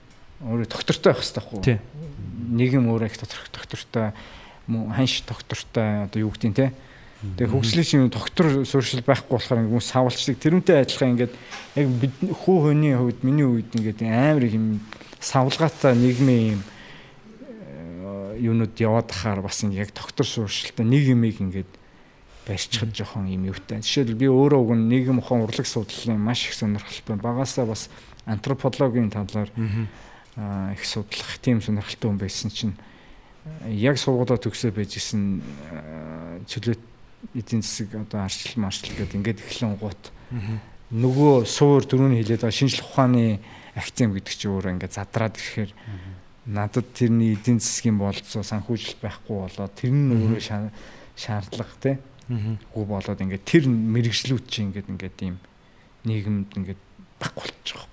Тэгэхээр дахиад амьдрахын тулд шинэ мэрэгжил Тий. юм сонгох хэрэгтэй болно шүү дээ. Өөр чиглэл. Тэгэхээр одоо хүүхдүүд би одоо захиж хэлдэг юм юу гэхээр анханасаа л энэ их сургууль боловсрал гэдэг ойлголтоо одооний энэ зээ чинь сайн бодохгүй бол тэгэл одоо юу гэдэг дөрвөн жилээ алдаал дөрөвний хэлдэг морин уурч юм уу өөр нэг одоо юу гэдэг хуульч гэл нэг юм төгсдөг гараад ирдэг ажлын байр байхгүй тий. А тэгэхээр одоо илүү юм глобал Аха. боловсрлын тийшээ нөгөө хүний нөөцийн өрөөл илүү их тийм анхаарч боловсрлыг л хараасал гэж бодож. Тэгэхээр би өөрөө бас нэг нийгмийн юм хохирогч болчиход байгаа юм. Ер нь бүтэн үеэр л Тийм, ер нь бол 70-аад оныхан бол хамгийн их хохирсон л тоо. Аа. Яг 60 ч бас нэг юм тодорхой байр суурь олцсон байж исэн. Тэгээ манай үеийнхэн чи ерөнхийдөө яг тэр Юун дээр яг шуурган дээрөөсөө дайрлаж гал. Тэгэхээр тэндээс чинь өөрөө ингээд докторгүй улсууд үүсэн. Тэгэхээр нэг нийгэмд юм жоохон алдаа гарахад эн чинь тэр төлөөс нь бүхэл бүтэн нэг үеийн төлөөс явж байгаа байхгүй. Тэгэхээр э, нэг шатгүй л болчихлоо. Нэг юм гიშгэх одоо шатанд байхгүй болчихлоо гэсэн үг байхгүй. Ер нь их.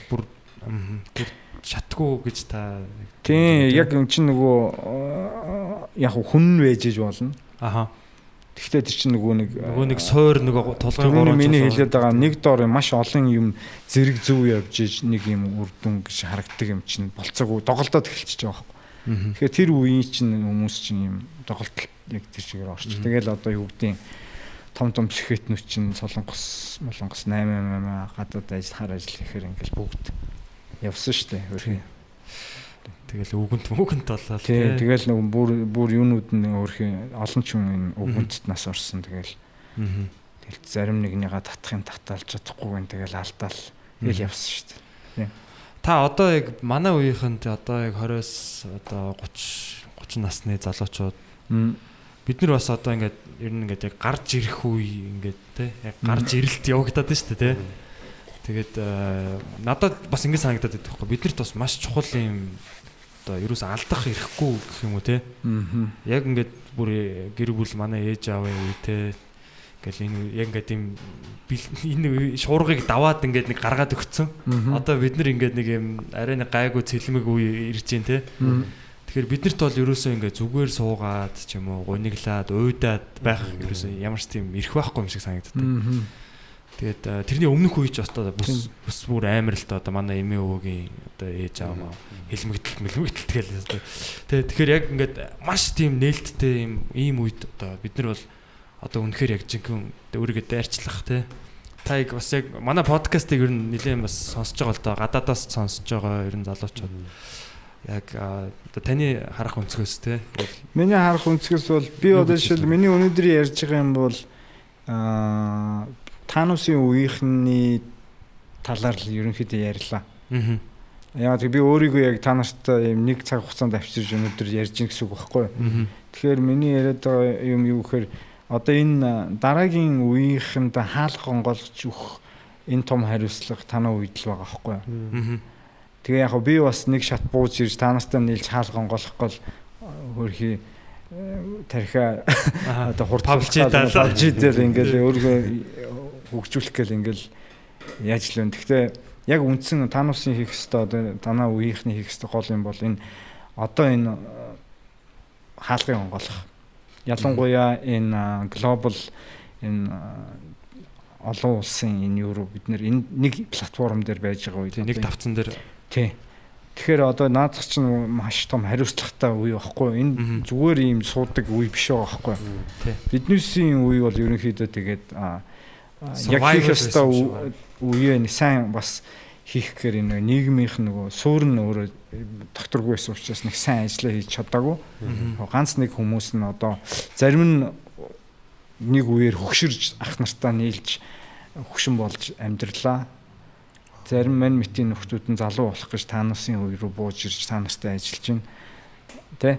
Тэгээ бид нар ингээд нийлж иж нэг юм дараагийн цаг үеийн хаалгыг нээх л одоо бидний хамгийн гол юу байгаа. Тэгэхээр одоо энэ нэг би бол энэ улс төр мус төр энэ э, нөхдүүд мөхдүүд ерөөс нэг санаа зовдгүй шүү дээ. Бид нар бол угаасаа ингээл ухамцаараагаал тэгэл дуусна жамаараа Тий, эднэр бол одоо ингээл юу яана. Угаасаа хүмүүс нэг үеийн ингээд э, өөрчлөгдөөд энэ худлаа ярьж байгаа зүг ярьж байгаа хүмүүсийг ялгах энэ мэдээлэл бол урсаж орж байгаа үед энэ бол удахгүй байхгүй. тий Тийм тийм учраас энийг хурдлуулах нь одоо ууштараа би одоо өөрийгөө бас жоохон залуу болгоод хэлчихэд биднүүсийн хийх ёстой ажил байгаа. Тийм тэгээд одоо э, энийг хурдлуулж энэ юуг одоо голыг хүчтэй уурсгах тэр хаалгыг задлах. Тий. Тэгээд хүн болго өөр өөрхөн дор дороо тэр амбицийг жоохон том тавих хэрэгтэй байгаа байхгүй тий.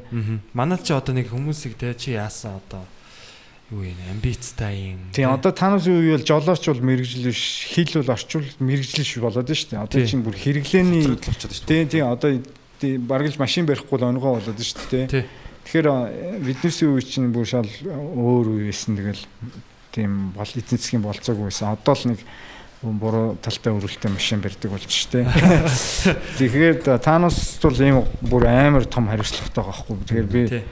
Аа тэгэл зарим одоо үлдсэн бас гэхдээ үе үеийн бүгднгийн бас юм ерөнхийд нь бас юм болохгүй гэж бас яг хуу явцуулж болохгүй л. Тэн дотор зөндөө ийм одоо биднээсийн дээ үрч гэсэн одоо ч гэсэн их орно залуучуудаа гэсэн зөндөө хүн байгаа. А ерөнхий бид нөгөө нэг юм тогтолцооны тухай яриад байгаа. Хов хүн дээр ярих юм бол чинь янз бүрийн хүн байгаа шүү дээ тий. Аа мань би л одоо ганцаархнаа нэг залуучууд руу бууж ирж хийгээд байгаа юм биш дээ тий. Би өөрийнхөө салбартай л тэргүй нэг одоо манлайлах гал явж байгаа л нэг байхгүй тий. А өөр одоо эзэн засгийн салбар малбарт зөндөө манай найзууд тус ажиллаж байгаа хүмүүс байна. А одоо бусад одоо юу гэдгийг харилцааны салбар дээр маш их төвцөн юм гарч байна. Сүүлийн үед бас гайгүй сайн одоо шинжлэх ухааны салбарын залуу энэ доктор профессорууд бас байна. Тийм. Гэхдээ бүр бүр юм бас юу ятсан биш. Гэхдээ э, сайн гэдэг нь юу вэ гэхээр нэг цаг хугацаанд дотроо юм гэж хөрвж чадаад байгаа усыг л би сайн гэдэг байгаа шүү дээ. Ерөнхийдөө тийм. Наран зоо ахын хувьд бол энэ өөр сэдв шүү дээ. Наран зоо ахын хувьд нөө нэг stand up comedy-г манай Батаг анх ингээд хийж эхэлж хат бас тэр түүхэд оролцсон гэсэн яриа байдаг. Тэр тухай яриач. Тэгээ ерөнхийдөө би нэг мөрөөдөлтэй л байсан л та тухай. Би нөгөө Америкт бас тодорхой хугацаагаар бас нэг хэсэг байхдаа нэг stand up их үздэг гэсэн Америкийн. Тэгээ тэрийг ойлгох бас нэлээд удажиж ойлгодог болсон л та. Тэгээд нэгэнт ойлгоцсон ч амар тийм шин юм одоо юу гэдэг entertainment тийм сувг над харагддаг байсан байхгүй. Тэгээ би бод бас боддог гэсэн. За би Монголд очих юм бол нэг юм stand up ч юм уу ярьдаг, онгоо ярьдаг. А дээрэс нэг юм late night show хийчих юмсан гэж их мөрөддөг. Тэгээд одоо late night show ч удлаа болох шиг боллоо. Late night. Оройтч. Оройтхоос гадна нөгөө би судлаад үзсэн тэр чинь бас их тийм манайх шиг юм жижигхэн зах зээл жоохон төвхтэй юм байна. Зочин зочин амар хурдан дуусчихдаг. Хурдан дуусна. Хөрөнгө мөнгө их шаардна тий. Тийм Тэр тэгээ дээрэс нь эдийн засаг нь өөрөө яг энэ юунд ороогүй. Тэгээ энийг хөгжүүлэхэд хувь нэмрээр оруулж гол юм stand up байхгүй. А нөгөө талаар би юу үзсэн гэхээр яг манай нэг шүүмжлэх нь юу юм би шүүмжлэн гэдэг ах нэг а, манай өмнөх нөгөө хошин урлагийн салбар чинь тайзных нэг том юм жүжигчлсэн театрын театрчлсан тийм хагас театрч юу байсан. Тэгээд маш их юм олон одоо би нөө манай одоо юу гэдэг рок поп ч юм уу тэн ингээл эн тент бааранд ингээл залуучууд тоглоод нэг хитэн төгрөг авч идэг харагдаг гэсэн тий. Би тэг бата энэ төрөөр хэлжээс байхгүй. Би нэг stand up хийдэг хүн нэг бааранд ороод нэг 200 цаас дулгаагаад гардаг болгочих юм бол энэ урлаг явна шүү гэжсэн байхгүй. Яагаад гэвэл тэр чинь бас нэг юм хүн хөгжих бас нэг тийм entertainment-ийн сууг байгаа шүү дээ тий. А тэгээд тэрийг би одоо мэдээж өгдیں۔ Тэрийг яхад маш их тийм зориг хэрэгтэй. Эхний үе чинь угаасаад ингээд юм ташраараа хохирдог тий. Тий. Тэгээд янз бүрийн гэхдээ хизээ чи алддаггүй хэрвээ зөрөгтэй хийж. Тэгээд Бататай анх ингээд а юунд энэ basement гэдэг одоо hi-fi megastar-ын Hi-Fi-ын доор би нэг орсон чил нэг бацаан тэнцтэй илгийг авч ирсэн. тэгээд нэг хоёр халуунцсан бас нэг хоёр тий тэгэл жоохон тэр хоёр баг контентын ингээ харахаар илгээ авч ирсэн дөө. мэдээж жоохон түүхэл байсан л да. Тэгээд яг юу нөгөө жоохон viral юм ярихвал ална гэж ойлгоцсон тийм идэв хүмүүс байх шиг надад анх санагдчихсан байхгүй. Одоо тэг чинь аргагүй шүү дээ. Зүгээр ингээд нөгөө а, нөгөө цаад нөгөө суурн нөгөө Америкийн одоо stand up учраас тэрний нөгөө ярьж байгаа сэдвээс нөгөө инспир одоо сэтгэл хөдлөл юу урам авсан хүмүүсийн чинь нөгөө Америкт юм л бол тэгэл funk shit одоо юу гэдгийг тэ янз бүрийн sex max юм нөгөө сувгийн юмнууд их э, тэрийг тэр нийгэм нөгөө инээдтэй жирийн хүлээгээд аваад болцсон нөгөө бэлтгэгдсэн ч юм уу жирийн зүйл болцсон нийгэм. Тэгээ манайх ч болохоор пупа гэдэг нийгэм. Тэгээ эднэр яг тэрийг нөгөө тэн дээрс нь нөгөө загвартаа нь яваад ах шиг над зүгээр анзаарчихсан байна анх. Тэгээд нөгөө анхандаа хүмүүс жоохон э, шүүмжилж мөмжлээд батаа матаг чинь жоохон шууд юм мухай юм ярьлаа марлаа гэхтээ. Тэгээд тэгэхэд би нэг уг нь бол нэг юм телевизийнхэнтэй яриад микрофон энэ буланд нэг юм тайзсч өгөөд бичлэг хийгээд тийм улаан булан ч үл юу л нэг Тий. тийм stand up тийм нэвтрүүлэг хийгээд одоо comedy central гэдэг шиг тийм юм хийгээд эхлүүлсэн. Тэгээд тухайн үе жоохон тийм нөгөө Угаасаа юу н бүрдэг байсан л да. тийм 3 хүн Боловсон хүчин. боловсон хүчин 3 хүн дээрэс нөгөө маш их тийм юу хийх юм бэ? Судалгаа шүү түүхий байсан. Тий. Тэгээд нэг хийж үзээ. За за бата тэгвэл та жоохон судалгаа хийгээд контентн дээр өшөө жоохон ажиллаа тэгээ эргээд юу яа гэж. Тэгээд юу яасан. Тэгээд би ерөнхийдөө бас э, жоохон завгүй. Тэгээ эднэр маань үзээлсэн үзээлсэн сүүлдээ 2 3 4 10 болсон. Тэгэл тэгэл энэ нэг харсан чил ийм гоё клаптай болцсон тий. Тэгэл өнөөдөр бол яах ч аргагүй нэг өөрөө нэг газар нэг хүн шил хүнээс мөнгө авдаг болцсон аа гэдэг чинь Тий яг тэр миний тэр ярьжсэн юу бол үед болцсон бэ те. мөрөжсэн тэр юм биелээ болцсон. Тий одоо энэ маань өөрөө ингээд цааш дүнгиж хөгжлийнхаа эхнийхээ одоо юу гэдгийг хаалгыг л онгойлгоцсон байгаа шүү дээ. Тийм шүү дээ, дөнгөж таван жил болж байхгүй тий. Энд чинь зүгээр л одоо эхний суурай нэг establishment гэдэг барилгаар бол нэг Фундамент. суурай фундаментал одоо цутгаа дууслаа. Одоо нэгдүгээр давхруу байна. Тэгээ эн чинь өөрөө яванда өөрийнхөө нийгмийн онцлог нь одоо ишээ шингэж эхэлнэ. Тий. Тэгээ цаг үе хөгжлийн юмтай холилдно. Тэгээд одоо юу гэдгийг шинэ үеийн Монголын одоо комеди одоо Тэр дүр төрхөө олж те. төрхийг одоо олж ирнэ. Тэгээд тэн дээрээс дахиад эн чин задрна. төрөлжин. Тий. Одоо төрөл нь болоогүй шүү дээ. Одоо зөвхөн хоёр ийм клуб болж эхэлж шүү дээ. Тий. Энд чинь органик болж явах хэрэгтэй зүйл учраас энд нэг хэмзэглэх юм байхгүй. А эн чинь яванда төрөлжин. Зарим нэг нь одоо юу гэдгийг аа жоохон э, сэдвээсээ болоо те өөр өөр болж эхэлнэ шүү дээ Тий. тий. Тэгээ зарим нь илүү магадгүй хүүсний э, талаар ярьдаг, зарим нь илүү одоо юу гэдгийг нийгмийн шүмжлэл мүмжлэл гэдэг юм ингээл төрөлжин. За тэгэл тэр нь өөрөө эргээд одоо юу гэдгийг зарим нь магадгүй дахиад шин а, дэлгэцний ч юм уу тайцны хэлбэрлүү шилжин. Тий. Одоо зарим нь магадгүй энэ дотор ирээдүйн Монголын late night show-ны мундаг юм хөтлөгч нарч байгаа юм үгүйсэхгүй та нарт юм те. Чи бүгдээрээ тэднээс чинь суурн дандаа тийм stand up хүмүүс байсан юм билээ шүү дээ те. Тий.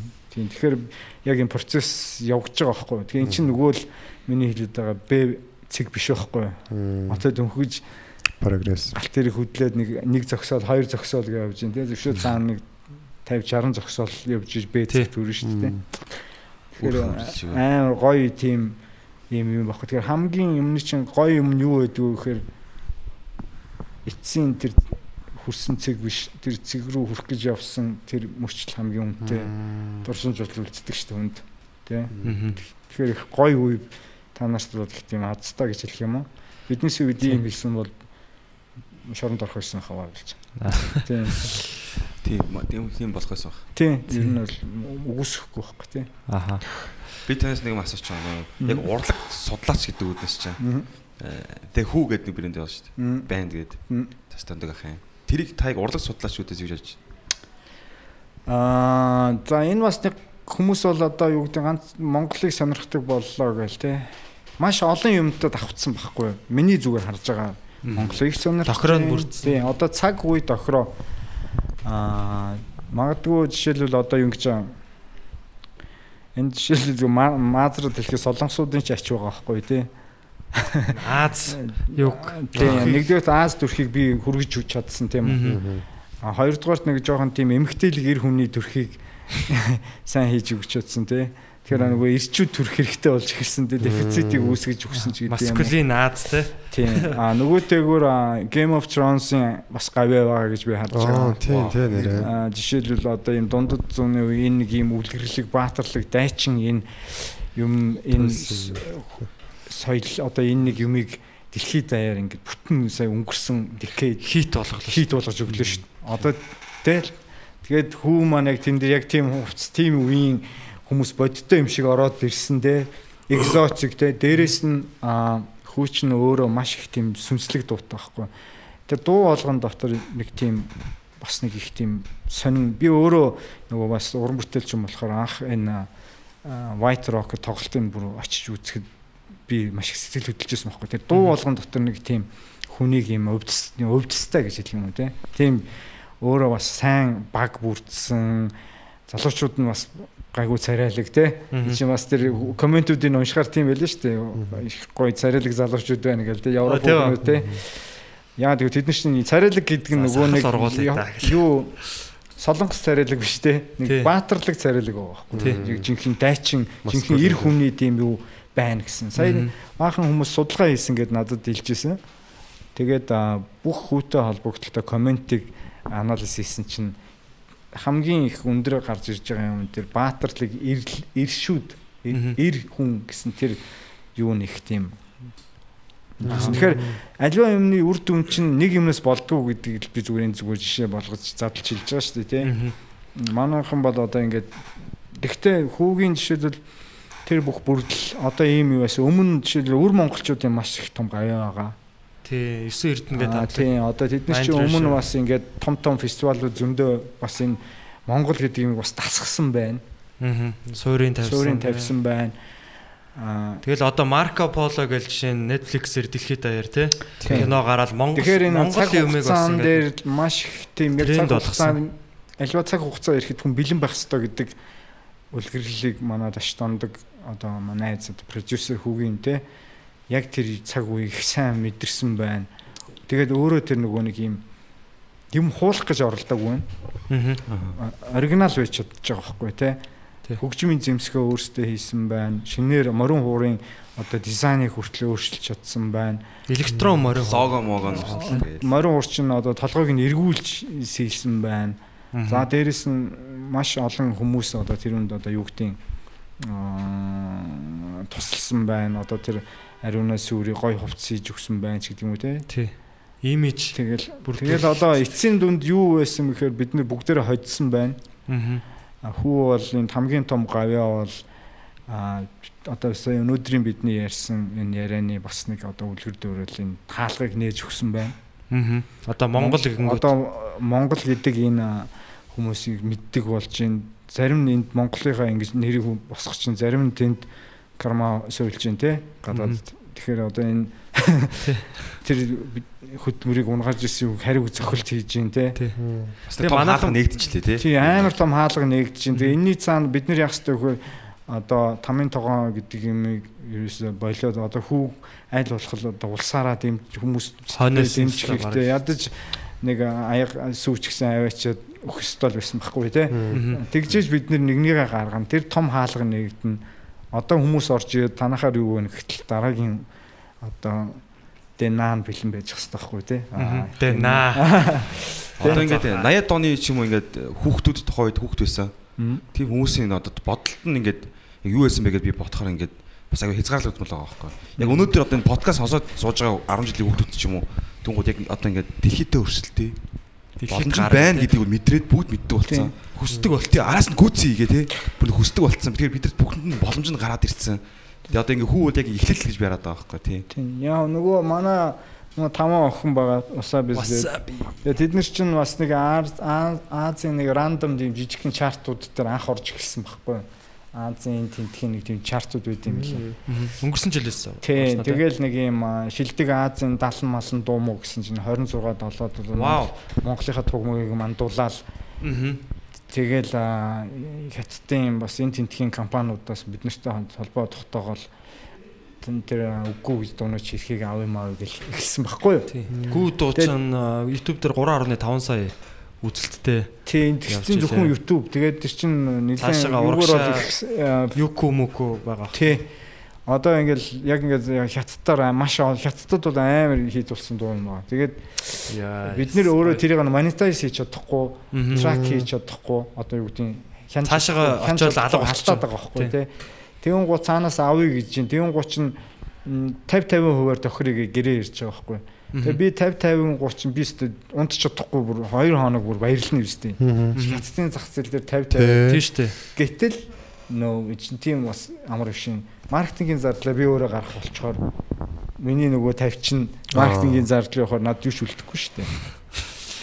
Тийм том зах зээл Тэгээ тэр компани юу гаргаж А тэр бол зүгээр зах зээлийнхаа нөгөө платформ бол гаргаж өгч байхгүй. Аа зүг зүг. Платформ Тийм одоо гэдэг Tencent гэдэг одоо компани байна шүү дээ. Тийм. Тийм одоо тэрүүн шиг тийм компани 3000 гаруй байд юм хятадд. Бүгдээрээ юм контент бизнес хийдэг. Дуу, видео, одоо тоглоом тий.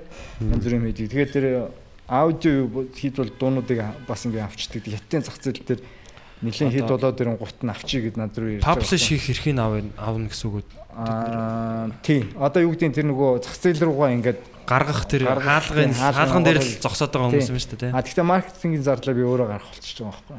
тэгэхээр Тэгэхээр бид нар чинь нэг юм нэг юм зүгээр юм номын санд авчид хийчихнэ гэсэн үг байхгүй. А хятад хүн ухаж байгаа олоод ингэх юм бол байна. аа тэгээ борлогдох юм бол одоо юу гэдэг юм. Та тэр хаа номын санд хаана барьшихын та зардлаараа аа, Би тэндээс уншаараа гэдгийг би тийм ээ заах болчиход байгаа байхгүй. Гэдэг ч юм уу.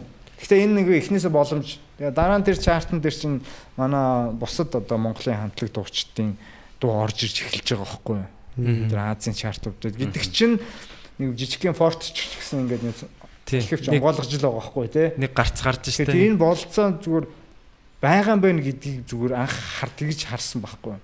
Тэгэхээр би одоо юу хэлэх энэ чинь ганцхан миний биш ерөөсөө бид нэр бүгдээр л одоо хатагшаа ядаж Аз руугаа. Яг гэхээр бид нар шиг ийм хүмүүс одоо тий?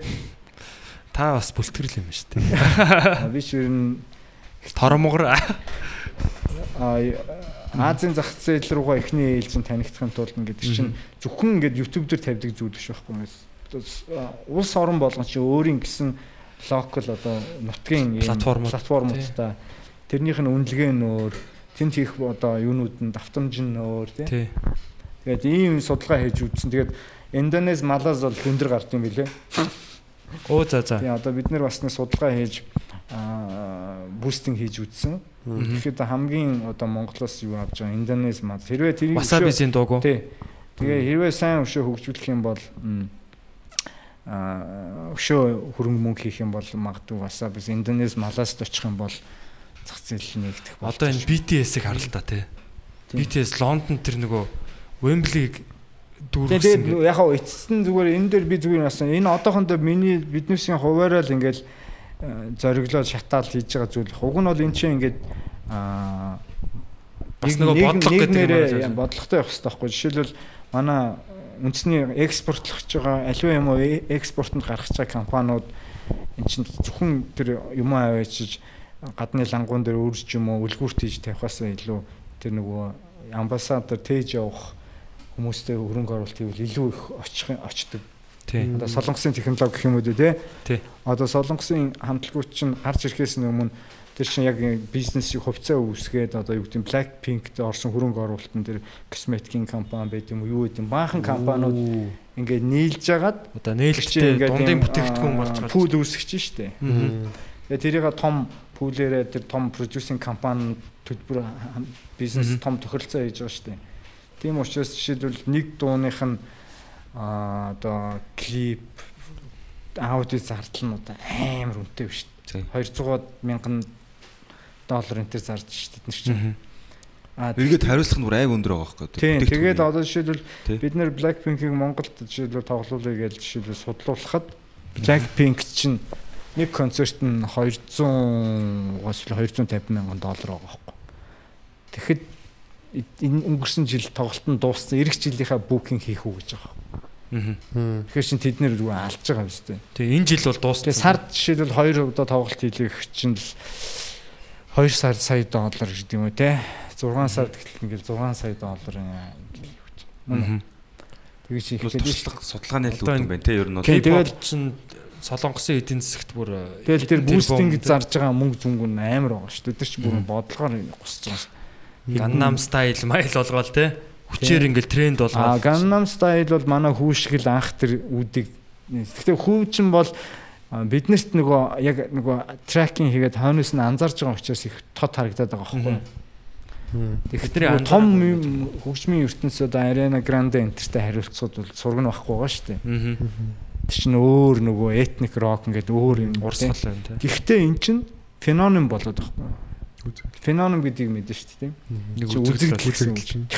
А а маркетингийн хамгийн одоо оргил бол леженд болох тийм үү? Лежендийн доот нь феномен байхгүй үзэгдэл болно тийм үү? Энд чинь өөрөө том үзэгдэл байж дээ. Тэгээд дээр доошоогоо ингэ халдварлаж гин, contagious байж чадж гин. Ямар ч үсэн клишэ биш байхгүй. Одоо клишэ гэдэг нь одоо давтагдмал хаанч байдаг бүх юм элементүүдийг аюулгүй элементүүдийг хийцэн тий. Бид нэр одоо магадгүй миний хийгээд байгаа юм хитрхи клишэ байж магадгүй байхгүй. Ялгарх юм байхгүй тий. Яг уу аялгау нь гоё байж болно. Гэхдээ хүү бол өөрөө ингээд нөгөө клишэ биш өөрөө юм феномен болцсон учраас одоо энэнийг өшөө сайн ингээд хөгжүүлээд уг нь бусад энэ юуг нь яхан үзэгдэл буюу леженд болж байгаа байхгүй цаг хугацаа легенд одоо домог болохын тулд цаг хугацаа хэрэгтэй байхгүй. Аа тэгээд Монголд ирээдүйд бол би бол хүү бол Монголын одоо энэ юу том хувь нэмрээ оруулсан ба юм домог болох байх гэж би итгэж байгаа шүү дээ. санал нэг нь. Одоо хүү дээр шууд баримтат кино гарах хэрэгтэй юм шиг санагдаад байгаа надад. Одоо байгаа бүх юм байх. нууц нууцлагдмал байгаа шүү дээ. Гэхдээ хүү бол зүгээр юу гэдэг нь уран бүтээл хүмүүс нь монголч гэсэн нөгөө олон улсын зах зээлд гаргахын тулд чинь том компанитай гэрээ хийж байгаа хийсэн байлээ шүү дээ. Тийм шүү лээ. Тэгэхээр одоо юу гэдэг магадгүй ихний гэрээ нэг хайнч биш байж болно. Би мэдэхгүй. Зүгээр сан. Зүгээр ихний юмнууд дандаа л тийм байдаг. Цаад нөгөө доминант компаниуд нь гаргаж ирэхин тулд ихний ээлжинд одоо бас зориг гаргаж байгаа шүү дээ. Үзэх ч юм уу, үзэхгүй ч юм уу гэд хөвөө. Тэгээд ерөнхийдөө Америк хамтлаг л гэсэн үг байхгүй юу? Одоо Америк компанитай гэрээ хийсэн. Мгм. Тэгжээж одоо юу гэдэг энэ дэлхийн том том энэ фестивалууд дээр а, тоглохын а, сувгаар орох эрхээ олж авч байгаа. Тэгээ энэ бизнесийн чинь цаад гол платформ нь юу платформ дээр ганц явдаг гол юм нь үгээр сувгийн бизнес байгаа байхгүй. Одоо манай энэ hi-fi нацгагийн одоо хийгээд байгаа том одоо бас гавья. Би одоо найзаар бахархаад хэлчихэд энэ playtime гэдэг энэ фестивал чи өөрөө энэ Азад тэр дундаа Монгол дотор тэр сувгийн Монголд анхны суурийг хийж байгаа байхгүй. Одоо энэ зам бол Playtime дээр Sunset Roller Coaster гэдэг Тайваны өстө супер хамтлаг ирж байгаа. Миний бүр өөрөө би шүтдэг байхгүй. Ерөөсө Тайван гэж амар Америкийн хамтлаг шиг тий. Тийм тэгээ тэр тэр тэр том гоё хамтлагийг Монголд ирж байна гэдэг чинь тэхийн тулд манай тэр нацгийн хичнээн удаа Тайван дэлхийн олон энэ фестивал одоо энэ том том энэ фестивалаар тэр хүмүүстэй тэр харилцаа тэгэл хажуугаар нь ирэх зүү зохиогч ирэх мэрх гэл бүх энэ зүүн өмнөд Азийн бүрт бүртгүүлэхээс ахвал амар их ажил хийж энэ сууг бий болж байгаа байхгүй зүгээр юм. Эн чинь юм зүгээр нэг концерт хийгээд би болчдөг сууг биш байхгүй. Тэгэхээр бид нар жишээл манад өнөөдөр энэ жил ирж байгаа Playtime-аар ирж байгаа хамтлагууд зөрүүлээд бид нар өөрсдийнхөө артистуудыг явуулах болцоо нэгж байгаа байхгүй. Энэ жил жишээл сая одоо аа Тайваны Golden Music Awards гэдэг мандрын хил дээр дуулдаг тэр фестивал руу Монголоос гинжин явсан баха. Тий, манай найз шүү дээ. Тэгэхээр чин тэр чин үшээ уг нь Wasabi-с урилга ирсэн байхгүй юу? Мгм. Тэгээд нөгөө 5 6 хүн зардал нь өндөр би дийл чадахгүй тэрийг хамтарч ажиллах гэжсэн тэр дийл маань нураад тэгээд бид нэр явж чадаагүй. Гэхдээ бид нэр ирэх жил их явна гэж ярьсан. Тэгээд энэ жил нөгөө гинжин чинь ганцаараа болохоор нэг хүний зардал гайгүй өөрөөгөө дагаад боломжтой байлаа шүү дээ. Гинжин. Тэгэхээр би тэрэн дээр жишээл баярлж авахгүй. Yes одоо манай одоо юу гэдэг нь гинжин очоод Golden Music Awards-тэй дуулна гэдэг чинь тий. Заавалчгүй басаа биш гэхгүйгээр одоо бас амар би бол амар бүр ингээд бас баярлж авахгүй. Тэнд чинь яагаад чухал вэ гэдэг би энэ Монголын артистуудыг яагаад тийм фестивалд явах хэрэгтэй вэ гэдэг чинь тэр чинь яг л одоо 8 хийгдэж байгаа ганц газрууд шүү дээ. Тэнд чинь одоо хятадын гайгуу гайгуу продюсерууд шинэ Салбарын одоо хүмүүс байгаа шүү дээ. Жинхэнэ гэр бүл болоо хамтлаг шүү дээ. дууч тентрийг одоо гайгүй бол юм хамтын ажиллагааны санал тавих гээд бодлож авах гээд очиж байгаа шүү дээ тий. Одоо зах зах гэсэн үг шүү дээ. Тий, бараг л. Тийм тэгээ яагаад гэвэл чинь яг бодиттой байхгүй дуулаад хүн яаж э, одоо респонд юу гэдэг нь тий. Тий. Хариу өгч ийн үйлдэл дээр нь харчиж байгаа байхгүй тий. Тэгээ үнэхээр хүмүүс шуугалж бол за энүүтэй би гэрээ хийнэ гэл тэрний дараа хүшгний ард ярьж байгаа шүү дээ. Яхаа 8 дээр хийх ингээл тий. Мгм. Тэр чинь одоо яг л тэр нэг уран бүтээлийн 8 шин одоо энэ тэнд болж байгаа тэр кан маань янз бүрийн кино наадам тэр чинь яагаад хүмүүс очих нь чухал гэхээр тэнд бас л тэр нөгөө Том 8 шин продюсерууд л явж байгаа шүү дээ. Тэгэхээр энэ биднээс одоо л ойлгож байгаа байхгүй. Сайн нөгөө 20 жилд тий. Тэгэхээр одоо бид нэр аль болох манайхан гадагшаа явах хэрэгтэй. Тэнд очиж голгодож үзэх хэрэгтэй, алдаж үзэх хэрэгтэй. Очоод бүгдээрээ амжилттай байна гэж юм байхгүй. Тий. Гарч очоод тэр нэг юунд л Хутгалтмаар хутгалтахаар хэрэгтэй. Нөгөөтэйгээр олон улсын эрх зүйн энэ тал дээр одоо ядаж энэ одоо юу гэдэг гадаад одоо энэ эрх зүйн яам зөвхөн дотоодынхоо энэ жишээлбэл миний бодлоор энэ хууль зүйн яам зөвхөн Монголынхаа тухай ингээд гадагшаа явах эрх зүйн талын юм хөгжүүлэлтэн дээр юусаа ажиллахгүй юм шиг зүгээр миний л бодол шүү. Ажиллаж магадгүй. Наад нөгөө ил харагдахгүй болохоор Тэгэхээр хууль зүйн яам гэдэг чинь өөрөө ганцхан дотоод биш нэг давхар ингээд Монгол улсын иргэнээс ахуулаад ингээд Бизнес, бизнес оюуны өмч одоо юу гэдэг нь юмыг хамгаалж Тий. төлөөлж явах тий. хамгаалахаас гадна олон улсын юм эрхцэн юмнууд рүү одоо холболт холбогчийг хийгээд жишээлбэл жишээлбэл хувийн хвшлүүд хвшлүүд өөрсдөө ингээд очиод бүртгүүлээ мөнгө төлөөд болоод байгаа байхгүй тий. Тэгээ бодлогын төвшөнд бол бас бид нарт юм өөрсдөө хамгаалах юм бол жишээлбэл хүлээн зөвшөөрүүлэх те. Хятад бол жишээлбэл өөр ихгүй те. Тусдаа юм э, олон улсын юу гэх хамааралгүй дотоодынх нь юу том учраас тэр дотоодын эрх зүйн оюуны өмчийн юм нь өөр явдаг ч юм уу те. Одоо жишээ нь ингээл манай монголчууд ингээл мах аваал явдаг шүү дээ. Чамдаандаа ачаал. Тэгэхэд ягаад тэр махыг бид нэр яг юм бас юу болгож яг бүтээгдэхүүнээр гаргаж болдгоо юм те. Зөвхөн өөрсдөө тэгээ идээд байхгүй энэ чинь бас л бүтээгдэхүүн. Тэгээ тэрийг ягаад тэр махыг бас одоо төлөөлмөр ш тэ. Монгол одоо солонгосын кимчи ингээл яваал явсаар байгаа Америк Америкууд мэддэг болж байна те. Тэгээ солонгос хамтлагууд тэгээ тэр цаанаа бас яг л бас нэг убаанаар явж хамгаалал бас те нэг хуйлч убаанаар явж л байгаа ш те. Одоо юу гэдэг. Тэгээ зүгээр солонгосуудыг би зүгээр ингээ харахад солонгосууд бол өөрсдөө нөгөө Америкийн хөгжлийн ерөөсөө тэр Америкийн тэр нөгөө сувг гэдэг байгаа шүү дээ. Жишээл кино дээр гэж зүйл жишээ нь авахад а Австрали одоо юу гэдгийг бусад энэ Шинэ Зеланд, Англи одоо энэ бусад сканд юуны орнууд чинь англи хэлтэй хэрнээ тэр Америкийн Холливуудын сувг руу ерөөсөө орж чадахгүйсэн байхгүй. Тийш Америкууд хамгаалчаад өөрсдөө бизнес авахгүй.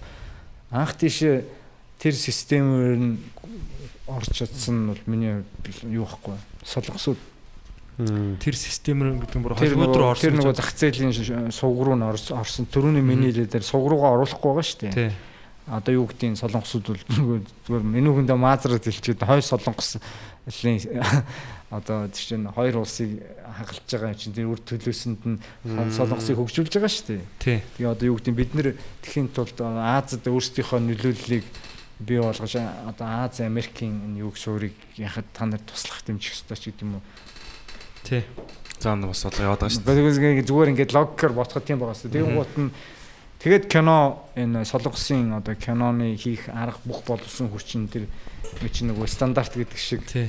За тэгвэл та нар кино хийх байгаа юм бол найруулагчийн юм сурах хэвээр жүжигчин ийм хэмжээний байх хэвээр Аа. оператор чинь ингэ байдаг гэл ингээл тэгэл нөгөө дүлчсэн мөнгийг тийшээ хайж байгаа. Тэгээ нөгөө чиний хэлээд байгаа нөгөө зөөлөн бод Аа. хүчний бодлого гэдэг чинь а тэр зөөлөн хүчний бодлого гэдэг суурь нь байсан хэдийч гэсэн солонгосууд тэрийг зөөлөн хүч гэхээс илүү эдийн засгийн нөгөө нэг юуны зах зээлийн тэлэх тэр нөгөө сурчлагаа Экспорт гэж харж байна. маркетингийн одоо техч болгочихж байгаа байхгүй. Тэгэл одоо нэг киногоо гаргаад нь янз бүрийн Хоолой үндэсний хоолой өдөл тийм одоо юу гэдгийг хувцсанаар нуур ам Бас л нэг сайхан боломж орж ирэл тэд өөрсдөө зүг ашиглаж чадсан л байгаа байхгүй тий. Тийм тэгэл одоо тэрнээс чинь одоо тэгэл одоо та нар ч гэсэн нэг ярих юм идрээд одоо ярих юм Тийм. байгаа шүү дээ. тий солонгос хамтлагуудын нэг юу ярьдаг. Форматыг. Тэгээ нэг урлагийн амьдралч айгу хэцүү ингээд зогтоор харж байгаа ингээд жүжигчд шүү дээ. Хүүхдүүдтэй ингээд урлагийн мэрэгжил сонгоно энэ замаар явна гин гут нэг таашаадгүй юм ажиллаад байсан байхгүй жүжигчд. Тэгээ яг дарамт юу хэр үйд юм бол. А ер нь бол дарамт их байд юм шиг байлээ. Би зүгээр шүүмжлэлтэй хатгах. Тэр ялангуяа энэ манай энэ урлагийнхны боловсролын юунд нь жоохон дахиад салхи оруулах хэрэгтэй юм шиг санагдаад байгаа. Зүгээр гэхдээ яг миний салбар биш болохоор би яг зүгээр би харчаал тэгээд уг нь өөрөөсөө ингээд тэр алдаа зүтгэлээ хараад ингээд засмаар юм шиг. Би одоо ийм тим ийм гэж хэлчих юм бол шүүмжлэх. Тийм учраас би тэрийг нэг шүүмжлэмээргүй байна. Зүгээр анзаараад байгаа юм нь юу гэхээр одоо ирээдүйд мэрэгжил хамгийн одоо шаардлага одоо сурах шаардлагагүй нэг хэд хэдэн мэрэгжлүүд байгаа байхгүй. Тэрний ер нь голчлын ингээд жигсаалтаар нь харж хахад одоо энэ авиастай одоо холбоотой энэ мэрэгжлүүд бол сургууль сурах шаардлагагүй ирээдүйд бол байхгүй гэсэн юм прогноз гэх юм уу те яваад байгаа байхгүй? Жишээлбэл чи хичнээн жүжигчний юм уу дизайнер юм уу сургууль сураад чи өөрөө юм цаанаасаа байгалийн авиасгүй бол чи мөнгө үрчлээ гэсэн үг байхгүй. Мөнгө цагаа. А тэгэхэд өнөөдөр жишээлбэл те кинонд бол хинч тоглолтдог болцсон нэг тийм баг те. Тий. Тийм болоод шүү дээ. Тэгэхээр одоо мэдээж энэ тал дээр мэрэгжлийн юм гол гол юм тэр процесс а, явахад цаг хугацаа одоо шууд ингээд жүжигчний мэрэгжил мэрэгжил биш гэж болохгүй шүү дээ. Яг гэвэл чи эн чинь бас сурах юм энэ хугацаа нөгөө өгөө аваа нь одоо шилжүүлэх шилжих хугацаа чинь бас дахиад магадгүй 10 20 жил үгүйсэхгүй гэхдээ бүр зүгээр тэр нэг би уншиж байхад ирээдүйд хүний авиас өөрөө хөгжөд ирэхээр нөгөө эцсийн дүнд нөгөө хүмүүний алга ташиж байгаа юм чинь тэр авиаст нь ташаад байгаа байхгүй юу? Тэгэхээр одоо дизайнер хүн бол одоо маш өөр авиастай бол нөгөө мэдлэгийг сургуульд биш одоо юу гэдгийг өөр юмнаас мэдлэн мэдлэг нэгэд бэлэн байж байгаа учраас заавалчгүй тэр сургуульд очиж мөнгө төлж явах шаардлагагүй гэсэн санаа юм шиг анзаарч хахад. Тэгэхээр энэ креатив гэж хэлээд байгаа шүү дээ тэр нөгөө нэг авиас шаардсан бүтээлчин юуны суурь нь бол сургалтын юмуд нь ингээд бүр базагдаад Тийм. айгу. Гэхдээ яг сурах ёстой гэхдээ сургуулаар биш байхгүй мэрэгжил гэж одоо диплом авах шаардлагагүй байхгүй. Тэр чинь өөрөө ингээд бүх одоо жүжигчний тухай жишээл мэдээлэл YouTube дээр зөндөө байж байгаа байхгүй. Гэдэг ч юм уу зураг зурах хичээл бол YouTube дээр зөндөө байгаа байхгүй тий. Магадгүй зарим өнөөдөр зарим сургуулиудын одоо багш нь YouTube-ийн багшаас сул байхыг үгүйсэхгүй болчиход байгаа байхгүй. Тийм шүү дээ. өрсөлдөөний хэлбэр арай бодтой болж чинь тий. Тийм. энэ бол. Тийм. Тэгэхээр миний нөгөө мөрөөдлийн сургууль гэдэг байгаа чинь сургууль гэдэг чинь тэр хүүхдүүдийн материалын бааз нь бэлэн чи Мгм. тэрийг ашныхаа төлбөрийг төлнө практик хийн ментортойгоо хамтарч ажиллах.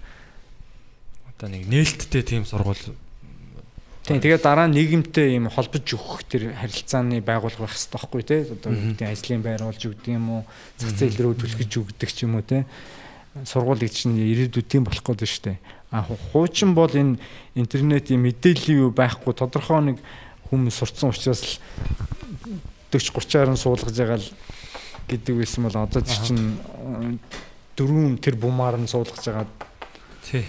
Энд чинь өөрөө нэг тэр чигээр анги болчиход шүү бид нар чинь. Тэгээ хамгийн гол нь тэр дөрвөн тэрбум нь яг өөрөө өөрийнхөө хүссэн юмыг олж үзэж байгаа нь амар давуу том тал байгаа байхгүй. Одоо ингээл яг боловсролын системд бол одоо хамгийн их хэцүү зүйл нь гэхээр хүүхд толгоны одоо ур чадвар сурах одоо таны мэд хүн зүйлүүд өөр байгаа шүү дээ. Тэгэхээр нь яг нэг хүн цутгах гэдэг. бүгдийг яг адилхан сууж сур, бүгдийг адилхан тоондоо сайн бай, бүгдийг адилхан хилэндээ сайн байж гэдэг юм уу. Тэр нь одоо ингэж задарж байгаа нь айгүй сайшаалтай үзэгдэл болж байгаа. Би жишээлбэл одоо хоол моол гэртээ хийхдээ жишээл гахаа махшарч дгүйсэн.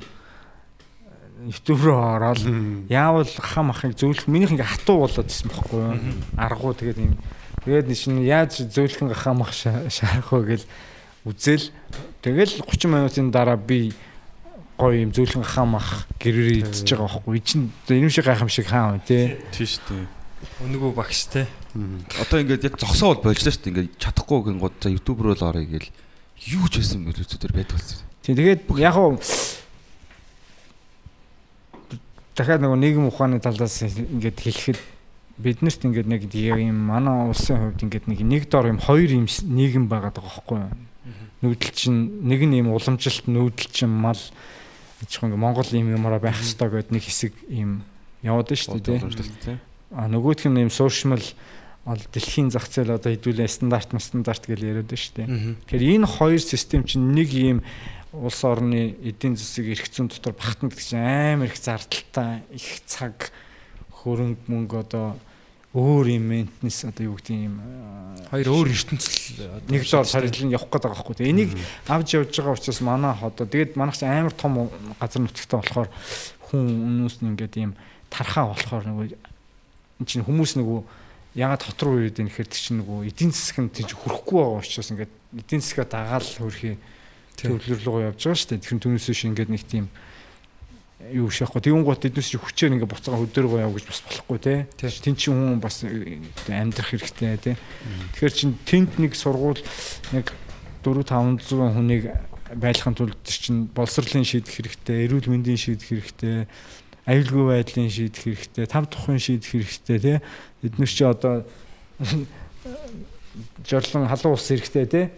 Тэгэхээр чин зардал өнтэй болоо. Тэгэхээр бид нар нэг тодорхой хэмжээний нэг өөр а эсвэл бүр шин одоо мобильны тийм нийгмийн шин юм систем одоо нөгөө хөгжлийн дараагийн шатанд орохоор магадгүй биднүүсийн нөгөө нэг өвөгдөөцсөн авч явж исэн тэр аа, байгальд хамгийн ээлтэй систем бол нүүдэлчин систем ягаад гэвэл хөрс мөрс дэлхийг ингээд эргээд нөхөн сүлжих төлжих юм цагийг өгдөг те дэлхийг юм юм баланстай байлгадаг. Ягаад гэвэл нүүдэлчин систем чинь зүгээр миний ойлгосноор юм байгалийн жамыг ингэж дагаж мал сүрэг одоо юу ингэж явдаг гэсэн те За тэгвэл тэр нь бол тэр үед. А энэ үед бол одоо юу нь тэр эко нарны эрчим хүч одоо юу гэдэг янз бүрийн юмыг ашиглаад мобильны тэгээс нь одоо энэ хөгжлийн юм бүх хүнд гар дээр ирж байгаа энэ үед бол жишээлбэл аа, өөр штэ тий.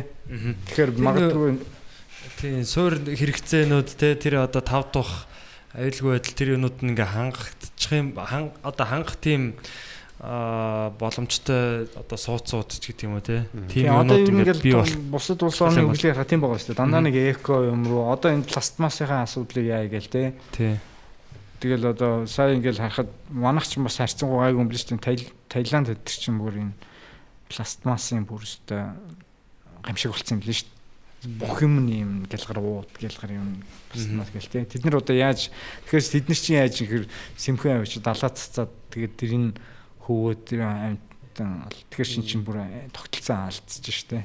Экосистем. Тийм тэгэл нөгөө мах хүнсний юу чи ингээд нөгөө масс юм болоод ирэхээр ингээд нөгөө малын тоо юу өсөд ирэхээр нөгөө а, азоны юмт чинь тий одоо нэг өхрийн бас чинь тийм метан ялгаруулаа тий. Зөний давхар. тийм тэгэхээр ингээд тэгэхээр бид нэг ингээд ерөнхийдөө юм одоо хүн төрлөخت ганцхан манах биш юм дэлхийн өөрөө нэг хэсэгтээ ингээд нэг жоохон уруу юм уу эсвэл шилжилт рүүгээ ирж юм эсвэл хөгжлөөд дагаад ингээд хуучин юм нураад байгаа юм уу? Сайнаар харуул те. Одоо эн чин сүнөөд байгаа биш. Хөгжил нь ирж байгаа учраас хуучин юм ингээд ажилтгүй Улиран байгаа юм болоод эхлэхээр хүмүүс тэрийг сүнжин гэж хараад байгаа юм уу бүмэн тэгээ энэ дээр амар тийм шигшигдэж байгаа болоо эсвэл? Тийм шигшигтэй те. Тэгэн гол чи одоо хүмүүс илүү одоо минималист тийм Тий. амьдрал яваал те. Аа жоо бид нар та дөрөв хэлсэн шүү дээ. Бид нар амар яг сансныг ботход бол хангалттай хурдан өгч чинь гээд яг нөгөө физикийн хуулиараа бол нэг юм байгаа шүү дээ. Хурд бол жоохон хүч муутай байдаг. Хүчтэй бол жоохон удаан ч гэдэм юм Тэгээ бид нар ингээ амар хурдан хөгжингууд эргээд бас нөгөө нэг золиос гэж дээ хохирол. Тэр нь одоогийн бидний жоохон хэцүү байгаа байдал ч гэдэм уу? Бас тийм хэцүү биш ч байж болно шүү дээ. Энэ одоо энэ утаа агаарын бохирдол мохирдолчнаас тэр яг хэд хурдан хөгжлийн л одоо мэдээж мэдлийн одоо юу гэдэг юм? Хохирол золиос байгаа шүү дээ. Тий, тий. Ер нь эдгээр бидэрт одоо юм чи ингээд гэж бодож байна та би бол одоо бид нар бол тийм ерөөсө хурд зөв бүр хамгийн ингээд хурдан давхиж жагаад онголцсон машины хохирол аа, удаан явж байгаа тий шонгийн мод мөргсөн машины хохирол юм яг адилхан байхгүй тий. Тэр чи өөрөө хурдтай явж байгаа учраас одоо маш их тийм эрсдлүүд байж магадaltaй. Гэхдээ нөгөө манайх чи өөрөө нөгөө аа, хүн ам нь жоохон болохоор нөгөө туулаа эдийн засаг гэдэг байгаа шүү дээ тий. туулаа. Тийм амархан нөхрөн унаад амархан үсрээ гараа зүг. Аа, том сайхан сонсогч том эдийн засаг чинь заан шиг унахтаа удаан босхотоо ч удаан тий. Тэгэхээр манайхан чинь ингээ нэг зааныг унж босох хоорондоор 10 унаад 10 бут ясад ингээ ийм жижигхэн нөгөө зах зээлтэй учраас. Тэгэхээр одоо бид нар чинь ингээ нэг тийм том том улсыг харж нэг харьцуулт хийдэг нь өөрөө бас зүг үү. Тий. Одоо ингээл хятадыг хар ямар том сайхан музей хийчлэг тэр музейнд нь өдөрт одоо юу гэдгийг мянган хүн орж үздэг байхад манай музейд хүн орж үзгүй. Тий. Тэгэхээр манай тийм том тог цахилгаан халаалт хэрэгтэй юу хэрэгтэй үгүй ч гэдэг юм ингээд бодиттой ингээд тооцоолж үз. Тэгэл нэг улс төрийн нөхдөч чинь хаа байсан нэг сум давж соёлын ордон бариад төгцсөн тэнгэн тоглох жүжиг чинь тий номер байхгүй тэгэл аялан тоглолт байхгүй сүүлдээ нөгөөт нь ламбард болоод Ламбар. тэгэл нөгөө банкнууд ороод гар утасны компани нөгөө нэг сар тэгээ өнүүд нь авч ирсэн. Сүүлдээ нөгөөт нь зах болоод сүүлдээ нэг нутгийн нэг бизнес нөхөр тэрийг авч зах болгоод тэгээд нэг сонгуулаар нэг штаб болгоод ингээл тийм тийм юу гэдэг те. Тэгтээ ашиглаад байна л да. Яг ашиглаж байгаа өөр чинь ашиглахгүй бол тэр чинь нөгөө Тий штэ. баларх гээд шүү дээ. А яг нөгөө нэг анхны шатны зориулт нь нөгөө дийлэхгүй байхгүй. Тэгэхээр нөгөө анханасаа бодох хэрэгтэй шүү дээ. Тэгэхээр бид нар харьцуулахдаа одоо юу гэдгийг Финланд юу гэдэг юу гэдэг өөрсдөө шигээ ер нь цөөхөн амтай мөртлөө эдийн засгийн үр бүтээмж те нөгөө юу сайтай те нийгмийн юу яг тэр улсуудыг ер нь харж сурах юмнууд байна. Ер нь гэхдээ ийм хурдлж байгаа нь миний хувьд би бол ингээд юмыг айлуулахаар нэг ийм эрэг талаас нь харах гал ингээд очиад гэлтэй. Өөр гэхгүй бол ингээд стрессээр залхаж штэ. тий Тэгээ одоо ингээд хурдлж байгаа чинь магадгүй цаана амар хэмнэлт авчирч байгааг үсэхгүй байхгүй. Яг тэгэхээр би хэлж байна. Хөгжилч амар хурдан явж идэл бид нэр ингээ хэрэггүй нэг юм барьж идэл тэр нь барьд дуусны дараа хэрэггүй болохгүйгээр ингээд маш юм хурдан явж байгаа учраас.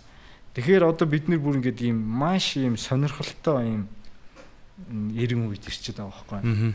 Ер нь бол ингээл хүмүүс ингээл бүх урлаг entertainment мэдээл бүх юм чи ерөөсөө л энэ компьютер гар утсан хэлж одоо 70 80% нь авдаг болчиход тахт чинь тий. Тийм. Тэгэхээр чи одоо энэ нөхцөл бидний виртуал ертөнцид бүр ингээ хүмүүс орж үдсэн туршилт хийж илэн штэ. бүр амьдрч Тийм. дотор нь Дотор нөгөө нэг юм юм хийж агаад аа тэгээ тэрнээс салахгүйгээр 30 онсон байгаа хнэ нөхөр. Воо. Тэгээд ингээд бүр өөрийнхөө тэгээд 30 хоногийн дараа гарч ирээд чи ингээд нүрэ авсан чи ингээд бүр ингээд сонир болж байгаа юм чи. Тэгэхээр чи чи хүн ингээд нөгөө тийм туршилт хийж байгаа байхгүй theory days in virtual юу гэдэг те 30 хоногийн юм дотор хийж туршилт хийж үзчихэл нэг нөхөр шал өөр мэд. Тэгээ гарч ирсэн тэр эцэст нь төсгөл нь их гоё. Гарч ирээд юм жинхэнэ нар жинхэнэ тэнгэр жинхэнэ өвс харсан чи ингээд өөлс өөлээд байгаа байхгүй баярлалаа. Oh shit. Тэр чинь нэг хүн яг тэгэхээр чи ингээд натурал юм лугаал ер нь эцээ эцэст явах юм байна гэдэг тийм байгаа шүү дээ. Хүн бол яг л байгалийн л амтан. тий. Тийм тэгээд тэр тэр супер тийм бэл. Хүмүүс бүгдийг судалж байгаа шүү. Сайн нэг юм сонин юм туршилт үзсэн заяа. Яг хүнд нэг юм бас юм зүүлгцэн заяа. Гэхдээ ингээд бүх юм нь яг эсэргээрээ. Бэлэг цагдангууд энэ гараа өрөнгууд энтэлт нь ингээд өргөгддөг. Тэгээ амьдрж байгаа байхгүй хэд хоног. Дугуун мугуун хаалга малган голгонгууд энтэлт нь чорж дэжлэнгууд амар ийгүү ингээд бүх юм яг бүх юм эсрэг болцсон заяа. Баруун зүүн яг эсрэг. Одоо Амар алхаж болгонгууд нөгөө хөлбөмбөл нөдөлдөг. Тэгээ бүр тэнд нь тасчихж байгаа байхгүй. Дараа нь шилийг авч байгаа байхгүй. Тэгээ амьдралыг ингээд харах үнцэн мүнцэн бүр нэг юм. Йоо бас амар сонирхолтой байдлаар унж мун хүмүүс бүр ингээд энэ тархийг бол нэрээ үнэхээр л тоглож байна нэрээ. тэгээд тэр PUBG чи яг тийм байдаг шүү дээ. Одоо хүмүүс юм жижигнэр нь гүгээд байдаг шүү дээ. тий. А би болохоор нэг гараар нь гэдэг нэг first person. Тэгэхээр чин нөгөө ингээд тэн тэгээд хажуудлынхаа хүнтэй ингээд нөгөө ярьж байгаа шүү дээ. Буудаач чи энэ төр гэдэг. Цаанаас чин тэнд бай 300 хэд дээр мэдрэ гэдэг. Тэр чин ингээд яг юм дотор ингээд тэн дотор амьд харилцаа яваад байгаа. мм Тэгээ тэр миний гаргасан шийдвэр тэнд нөлөөлөд тэр чи өөрөө хэрвээ тийм виртуал ертөнц байсан бол яах вэ гэж би бодож байгаа. Тэгэхээр чин нөгөө тарих чин өстой шажиган тийм шүү. тий. Тэгээ одоо ингээл хүмүүс яг тэр PUBG дээрх газар энд ийм байдаг те. Араг нэг жинхэнэ ертөнцид байгаа юу шиг л одоо энэ байшинд ийм те. Тийм энд ийм хаалга байгаа ч гэдэг юм. Тэр юм ингээд тархинд нь бас ингээд хадгалагдсан байж байгаа байхгүй. Магадгүй зүгээр одоо нэг юм одоо хорооллыг тийчгт модельдод PUBG шиг дундуур нь гүгээд бараа худалдаж авч болно шүү дээ. Харин би тэгж бас санаа Янз бүрийн юмар бодоол байгаа. Зүгээр Бээжин дотор ороод яг тэр Вампучин ч юм уу яг брендинг дэлгүүр дундуур ороод сапс бодолтой холтуудаа хийж болно шүү дээ тий. Заав сай линк линк хийж яхаар зүгээр. Харин тийм. Одоо жишээл тэрийг зүгээр нэг дэлгүүр гэж бодъё л та тий. Аа. Тэн дотор амьд л харцал Амар санаа. Би тэгж юу яас тэгээд энэ дэр бол одоо юу ирээдүйд угаасаа л ийм болох юм байна л гэж би бодсон. Жишээд виртуалны юм шүү дээ. Зүгээр шийдвэр сонголт нь тэр дотор яваад бодит юм амьдрал дээр хүрээд ирэх нь шүү дээ тий гэдэг ч юм уу. Амар тэгэхээр ингээд тийм ийм зүгээр интерстелла гэж кино үзсэн танаа тий. Үзсэн. Тий. Тэгээ интерстеллээ үзээд тэгээд ин- интернетээр гараад тэр бүдүүн нарийн цариг ярьж байгаа хүмүүсийг харахаар ингээд амар гомдмор байна. Тэ. Тэнд ингээд хүмүүс ингээд хар нөхмөх ингээд амар Төсөөлөө, тэгээд ингээд өөрийгөө буцаа цаг хугацаагаар очиж ингээд тэ Тий. тэгж яхад манус энд ингээд сэн жоон тийм харамсалтай гэх юм уу да. Тэгээ би нэг юм жоохон гомдоод байдаг. Гомдох жоох үү нэг нэг одоо арабын орнууд ч амар алттай байна шүү дээ. Тэгээд нөгөө нэг годмод бас алтан годон бодон байт юм шүү дээ. Алт ихтэй орнууд чи хүмүүс амар их алт зүйт юм шүү дээ. Нэг үн цэнгүү болцсон. Одоо манайх амар их алттай ярина хинч алт зөөхгүй яг гоо нэгтэй. Йоо, Алт зүүж харагдахгүй л шүү нэг санаа. Манайх Ийм цөөхөлтэй туулаа юм байж тээ ингээд Ягаад тэ алт зүүхэн тийм Үгүй тэрнтэй биш л дээ зүгээр амжирганы төвшин талаас ярьж байгаа. М, манайх чинь тэгэл зүйл задуул шүү дээ. Тий. Яг дээрм төлөвлөсөн гэж. Наад захын тийм бид нэр өөрсдөө ингээд гэхдээ яг вэ нэг үеөд бол бас ингээд бид нар чинь ингээд Янусын үе бүр өөр байрын байшингийн урд байрны урдуур явахаар амар аюултай байлаа шүү дээ. Дээр- өөр газар нут Тий. Нутаг дэвсгэрээр мороол яхаа дээрмдүүлэн, бариулан тий.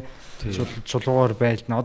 Саяхан шүү дээ нэг 20 30 жилийн өмнө чулуугаар PUBG залуучууд тий гудан чинь жинхэнэ чулуу шийдээд Тий. тэрхээ хаг цохилж гэж одоо одооны хүүхдүүд хизээш тийм Мангар юм мангар юм хийхгүй шүү дээ. Тэгэхэд би одоо тэрхээ хоёр л хахлуулж исэн тавар шүү дээ. Аа. Хоёр л Тэгэхээр амар үстэй. Тэгээд чи одоо хүний нүд ам тислүүлнэ. Яг л жинхэнэ шин зэвсэг шүү дээ. Тийм шүү дээ. Тэгэл жинхэнэ Одоо- чулуу ингээл орж ирэл. Чулуун зэвсгийн үе тэгжил заан нөгөө арслан зааныг алж исэн байх тийм. Чулуу шидэж Чад модтой. Одоо хүүхдүүдийн сэтгэл зүйн ингээд энэ тарих бол хит хурцсан болохоор тэгээд үнэхээр тааж Супер. а, энэ виртуал юу те тэгээд энэ одоо юу гэдгийг энэ технологиг бол бид нар маш хурдан хэрэгжилж сурж те ингээд хурцтай яв- яваад байна л та. Тэгээ энэ бол маш хэрэгтэй те одоо бид нар бидний бас нэг давуу тал болох бах. Тэгээд ирээдүглөгөө ерөөсөө ирээдүгл андах хэрэгтэй юм шиг байна те. За ийм ирээдүйд нэг ийм болох нь Зүгээр одоо ингээл бүр ингээл энгийнээр дөрүүлээ ингээл бодоход ирээдүйн Монгол улсын төрийн систем ч өөр ямар байх ингээл төсөөлөе л. Мгм. Ер нь ингээ фан- фантазлаад янз бүрийн юм бас юм яаж явах бас их Леонардо да Винчи ч фантазлж исэн учраас л тийм агуу сэтгэж байсан биз дээ. Тэр шиг ингээд одоо тэднээс нь дандаа биелээ олцсон байдаг шиг юм. Тэгээ биднээс юм зүгээр ингээд ирээдүйд ингээд төр нийгэм өөрөө систем ч өөр ямар байх хэвээр ингээд ингээд бодохоо. За хүссэн үсээгүй яваал дахиад ийм виртуалны энэ глобал харилцааны өргөн төвшин дээр энэ нийгэм оршин тогтнох хэрэгтэй байна. Гэхдээ энэ дотор хууль, эрх зүй, boundaries нөгөө юм хил хязгаар тий одоо юмнууд байх хэрэгтэй юм байна. Дээрээс нь хүмүүсийн хөгжил их өндөр түвшинд байх хэрэгтэй юм байна. Технологийн өндөр түвшинд байна гэж бодохоор жишээл улс их орныг захирах хүнийг ямар хүн байх хэрэгтэй вэ гэдээ хэдүүлээ ингээд төсөөлөд ярихад амар өөр юм стандарт хэрэгтэй байгаа юм шүү дээ. Одоо зүгээр энэ ирж байгаа цаг үеэр ингээ харахад л тэгэхээр одоо өнөөдөр энэ улс их орныг авч явж байгаа сонгуулиар сонгож байгаа хүмүүс ингээ харахаар гэдэг арай үгүй байлгүй дээ гэсэн нэг тийм ээ би мотор нь болъё тэр гэсэн. Аккумулятор нь байна энэ. Тэгэхээр зүгээр энэ юу болж юм бид нар тэр шин одоо тэр нөгөө улс их орныг авч явах юм боловсон хүчин энэ юу бол шал ирээдүйд өөр одоо юу гэдэг нь те шаардлагаар Яг үнцэн дээр толгорлох байх. Тийм одоо жишээлбэл англи хэлтэй хичнээн улсын хурлын гишүүн байна. Ингээл ингэхэд бас л тий. Шалгалт авах юмсан. Яагаад вэ гэхээр англи хэл гэдэг чинь зүгээр юм гадаад болоод байна гэж ойлгож болохгүй байхгүй юу? Тийм. Монгол хэлээ маш сайн мэддэг байх хэвээр. Тэр бол бүр номер одоо биднээс нэгт тавих одоо том шаардлага мөн. Монгол хэлийг. А тэгэхээр монгол хэл гэдэг чинь өөрөө одоо юу гэдэг нь хэрэглэгдэхгүй үг бас цуглуулад байгаа гэсэн үг биш байхгүй юу? Энд чинь бас хөгжих ёстой байхгүй юу? Бидний ерөөсө түрүү хэлжтэй төгөлдөр фортепианог төгөлдөр хуурыг орчуулж чадсан бол одоо ирээдүйд одоо энэ янз өдөр болгон орж ирж байгаа гадны үгийг орчуулах юм дээр Cloud system тэгээ үүлэн одоо үүлэн систем. систем систем гэж хэрэгэлдэг ч юм уу. Ийм хийхгүй учраас л бид нэр юм гадаадад яриад байгаа юм шиг сонсогдоод байгаа хгүй. А нөгөөдөөс биднээсийн нөгөө нэг мэдээлэл авж байгаа суурь нь миний хувьд бол их гадны англи, орс хэл юм бус юм дээр ингээд юм юм уншиж байгаа учраас эргээд нөгөө энд нөгөө орчуулах юм байхгүй болохоор зарим нь одоо ингээд хэрэглэх гаднаар нь хэрэглэхээс өөрөхгүй болж байгаа. Тэгээ орчуулах одоо шаардлага ба- бараг байхгүй Тий оноод болдохгүй байхгүй те. Тэгэн 30 ингээ гадаад мадад үгмөг ороод ирэн 30 чинь хүмүүс зарим нэг нь монголоор ирсэнгүй энэ төр те. Бас тэг- тэгж бас тулширж болохгүй байх. Тэгвэл одоо тэрэн дээр орчуулга бүгдээрээ нэг ажиллах хэрэгтэй биш те. Тэгтэл монгол хэлний дүрм жилд хэд солигдоод байгаа юм. Тэр амар хэцүү байгаа. Өмнөх дүрмийн дүнгэж сурч итэл дараагийн дүрм ингээл те. Бас юм бүх юм докторгүй болцсон. Тэгэхээр бид нар ингээд ер нь бол ингээд улсын их хурлын ч юм уу ирээдүйн Монгол улс орны хамт яага англи хэлтэй байх гэхээр тэр хүн чинь тэр олон улсын практик онл юм сан- сангаас юм үзэж харьцуулах чадвартай хүн байхгүй бол Хэлгүүл хэлгүүл гэсэн үг шүү дээ. Одоо тийм мэдээлэл авч чадахгүй. тийм шүү дээ. Одоо а, хятад хэлтэй хүн гэдэг чинь ингээд бид нар хандс нээгдээд эхлэнгууд бүр ингээд бүр шал өөр ертөнц нэгж байгаа хгүй ингээд одоо юу гэдэг эн чинь гарын ор гэж байгаа юм байна. Болгоомжтой бай гэж байгаа юм байна. Яв гэж байгаа юм байна. Энд хог битийн хайр уншаад ирэхээр хүн чинь шал өөр ертөнц. Манай чинь тэххээс өмнө хятад хог ингээд хэрэгсэн. Хятад Мэдээллийг тэгчин тэгчин бүр амар том зах зээл байна. Тэгээ. Мэдээллийн тий. Тийм. Би ч одоо яг нэг социализмын үед нэг Орос сургууль байсан болохоор нэг Орос хэлтэй. Тэгээ ингээл Орос канал үзэхэд одоо юу гэдэг суугуудаас ингээ харж байхад бол надад бол маш их мэдээллүүд орж ирж байгаа хөөхгүй. Тийм. Тэд нар юу ярьж байна те? Яаж сэтгэж байна? Яг Тэгээд ярина гэдэг чинь өөрөө ингээд яг орсоор боддог болдог байхгүй. Аа. Яг орс хүн шиг сэтгэж орсоор ярьж байгаа байхгүй. Тэгэхгүй ингээд тарих чинь монголоор очиод яа би тебе чамд Люблю хайртай гэж бодохгүй дээ. Шууд автоматар их хэлээр нь бод сэтгэж ээж. Тэгээ англи хэл бас баг минийх бол нэлийн тэгжиж англи хэлд жигдэрсэн гэж би ойлгож байгаа юм. Шууд англи ингэж бодлоо та. Ирээдүйд залуучууд э, ер нь бол бид нар чи одоо мэдээллийн ерэн зураар орж байгаа шүү дээ. Ер нь ингээм амьдарч байгаа шүү дээ. Тэнгууд мэдээллийг авах процесс нь амар бүдүүлэг байгаа юм байна. Мэдээлэл өөрлөгөө. Зөв тарих бол яг харьцуулт өглөө болгон босоод нэг 15 хүн янз янзын хил дээр маш сайн мэдээллүүдийг боловсруулад маш хурд хугацааны тархинд хүрэхэд би зүгээр кээс харьцуулт дундаас нь өөрхөн зөв хариултуудаа авахд л ирээдүйд яг иймэрхүү байдлаар тарих ажиллах байх гэж бодож байна. Ер нь мэдээллийг бол зүгээр яг мангар зэгцтэй их хэмжээгээр нь толгоор ужигдэг. Тэн зөвхөн авах гэж зовх ш зөвхөн харьцуулт тэгээд шууд дүн шийдлэгээр хамгийн сүүлийн хариултуудыг гаргадаг. Тэгж л тарих ажиллах юм санагдаж байна ирээдүйд. Одоо бүр Z generation-ы дараагийн үеийн хүмүүс бол зүгээр л харьцуулт тэгэл Одоо тэгэл энэ видео, аудио, энэ э, аудио номч гэдэг юм уу те тэр чинь яг тэр юу Одоо энэ web формат MP энэ чинь оног болж шүү дээ. Яванда. тэр жоо авах сувган жоох байна. хүргэлт тэр хүргэлт юу нэ те одоо чи ном уншихгүй ингээл сонсоол ч юм уу те яг Илүү суухаас босоор байгаа бүр ингээд амар зэгцрэх хаа. Тэгтээ ингээл зөндөө хятад жишээлбэл бичиж чадхаа болж байгаа юм. Яг түнө компьютер дээр оруулчихаар аха тэгээ цуглуулж түүж бичсээр хагаад яг гараараа ханзаа бичих чадахгүй нэ гэж юм. Маш олон хүн одоо тэгээ ятуучин сандраад мм одоо энийг бичиж чадахгүй матахгүй тий. мм Тэгтэл яг өнөөдөр энэ бичих шаардлага байхгүй байгаа юм. WeChat-аар баг ингээд тэр чи voice-аар ярьчихж байгаа шүү дээ Яванда зураг болох юм байна. Дорн зураг. Үгүй харин ерөөсөө тийм байгаа байхгүй. Тэгэхээр одоо юу гэдгийг аа Эможи чи яг тэр тэрэнд ингээ янз бүрийн эмзэг хандхад жишээлбэл ингээ альва юм чинь хэрэглээнд байж иж амьдрал тогтно үстэй. тий Чи өглөө болгон үнээс аажиж өхрөөс айдаа гэж хэлнэ үстэй. Тэгэхгүй ингээ над өхөр байхгүй би бас заа нэг сайхан өхрөөс айдаа гэж. Тийм үг хэрэглэхгүй байхгүй. хэрэглээ Тийм. Аа яг хэрэгэлдэг газар нь бол хийж хэрэглэж байгаа учраас оршинж байгаа шүү дээ. Манад мал аж ахуйн орон учраас тэр үгнүүд байгаад байхгүй. тий Одоо Өхөр хотын хүүхдүүд бол одоо таван шүү мал зол гээл одоо хуучных шиг тийм одоо юу гэдэг нь те тий малын төл мөлийн тэр одоо одоо юу гэдэг ахуй нь шал өөр болоод байгаа учраас. Тийм гэхдээ бас манайхан жишээлбэл наадам маадам уламжилтын нэг дархлаагаа барьж байгаа хэдэн энэ үндснийхээ юмнуудаа бас алдахгүй явж байгаа учраас нэг тийм наазах нь адуу морд хязаалан соёолон азраг дааг энтрээ бол нэг бас нэг мэдээд байгаад байгаа байхгүй тий.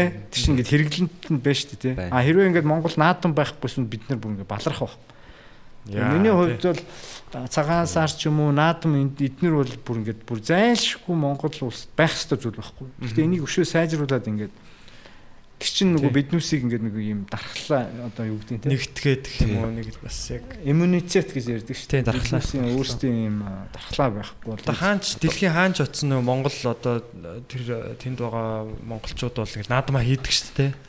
Тийм. Одоо нэг жишээ нэг Америкт ч юм уу тентгийн Чикагогийн наадам тэ Бэй Эриагийн наадам гэл тэ. Яг тэр юун дээр л яг өө би нэрээ бид нар чинь монгол дээ гэдгээ санаад байгаа. Тэгээ уусаа нөө нэг одоо ингээд аялал жуулчлал тодорхой хэмжээ одоо гэж бас хөгжиг тодорхой хэмжээ үзэж байгаа дээ. Хөгжиг эсвэл бас наадам яа- ямар байх вэ тэгээ зохион байгуулалтаа өвч тэр юм уу.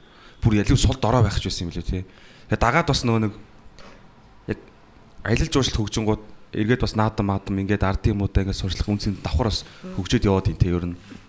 Тэр талааснаас авч үзвэл жоохон юу гадныхан зориулсан тийм байдлаараа нөгөө экзотик байдлаараа хөгжиж магадгүй те. Яг өөрсдийн нөгөө нэг нэг охин бас тэгцээсэн миний фейсбુકгийн нэг найз аа яагаад ингэдэг нэг юм ингээл нүсэр юм юу хийгээд байдэн те. Наадмын нээл жоохон төвхтэй юм шүү. Тэр жоохон тийм бас байдлаар э, битсэн байлээ. Наадмын чинь цаана хит хит юм баамаа Жишээлбэл монголчууд олимпийн наадамд одоо юу гэдэг алтан медаль авахад тэнд бол хэд хэдэн юм чухал үзэгдэл болж байгаа юм. Нэгдүгээр бид нэр тусгаар төгссөн улс гэдгийг баталж байгаа.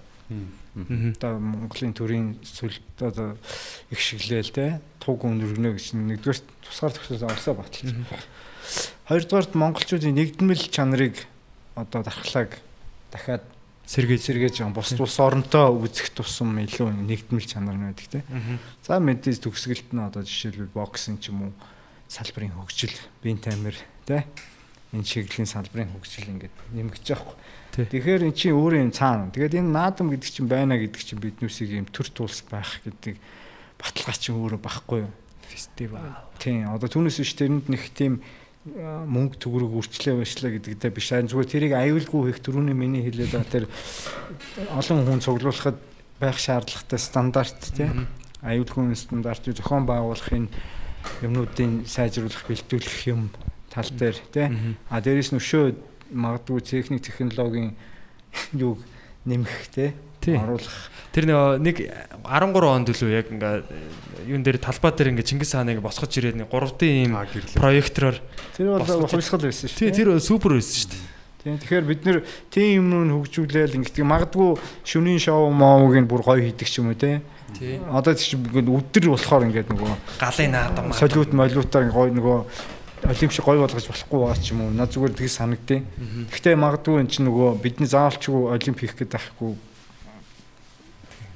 Тэр 9 цагаан туг мөг чинь орж ирж байгаа тэр тавилт тэр явж байгаа хөгжим энэ чи одоо ингээд уг нь зохиомл шүү дээ тий сүүлд одоо яг үнэндээ нөгөө Малар эрдний яг өмнө тэгээ залаа явж исэн бичлэг байгаа мó байхгүй гэхдээ тэрийг яг ингэж хийсээр агаад уламжил болгоод бүр төрт ёсны бүр зан үйл болгож чадсан гайхамшиг байна. Тий. Утга учир өгөөд тий тэрэнд одоо нэг утга учиртай болгоод тэгээд надаа тэр хөл өмгийн талбайн тэр зурвсуудыг л авчмаар санагдаад тий. Тэрэн дээр барилтаад уу?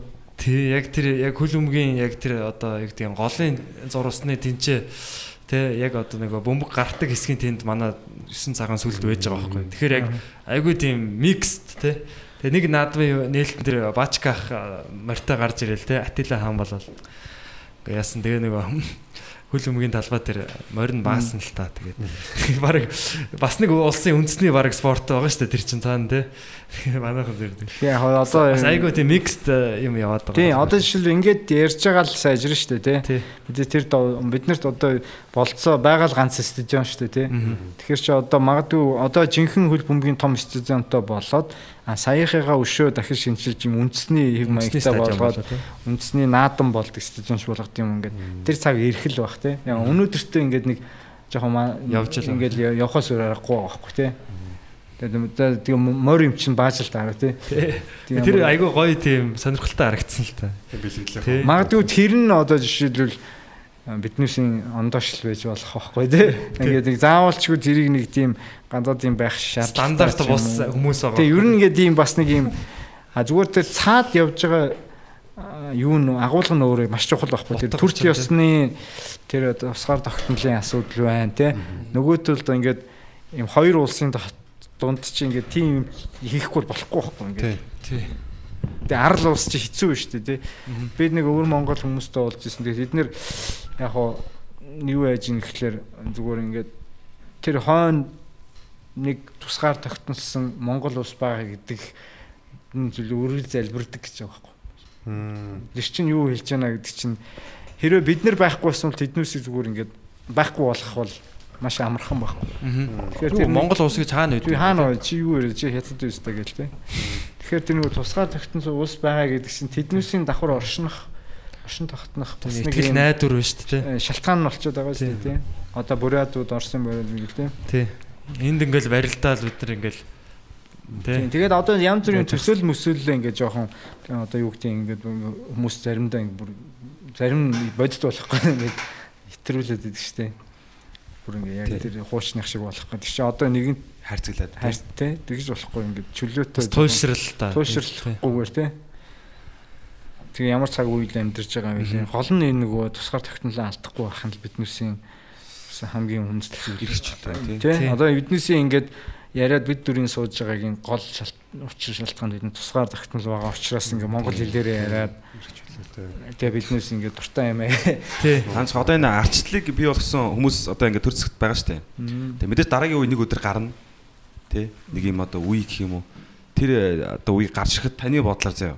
Хамгийн анхан шатанд хийгдэх юм гурван ажил гэж одоо бодвол ямар ямар ажлууд хийвэл юу зохиомж тэр яаж та. Яг одоо нэг төрөнд хийх хэрэгтэй гэж тийм үү. Чухал тий. Одоо энэ хүмүүс өөртөө ингээд хийж чадахгүй байгаа. Энэ Дараагийн үеийн гараад хийх ч гэдэм үү. Тий. Аа одоо эхний ээлжинд юусэн цаг хугацааг л маш сайн ойлгох хэрэгтэй. Номер 1 юм. Аа. Эхний ээлжинд. Тэгэхгүй бид нэг Цагийн менежмент тий. Үйлдэл нь цаг хугацаа хоёроос зөрчид штэ. Тэгэхээр энэ цаг хугацааныг ойлгохын тулд цаг хугацааны хурж хөгжлийг ойлгох хэрэгтэй байна. Хурдыг ойлгох хэрэгтэй байна. Нөлөөллийг ойлгох хэрэгтэй байна. Энд шаардлагыг ойлгох хэрэгтэй байна. Хөгжлийг харах хэрэгтэй байна.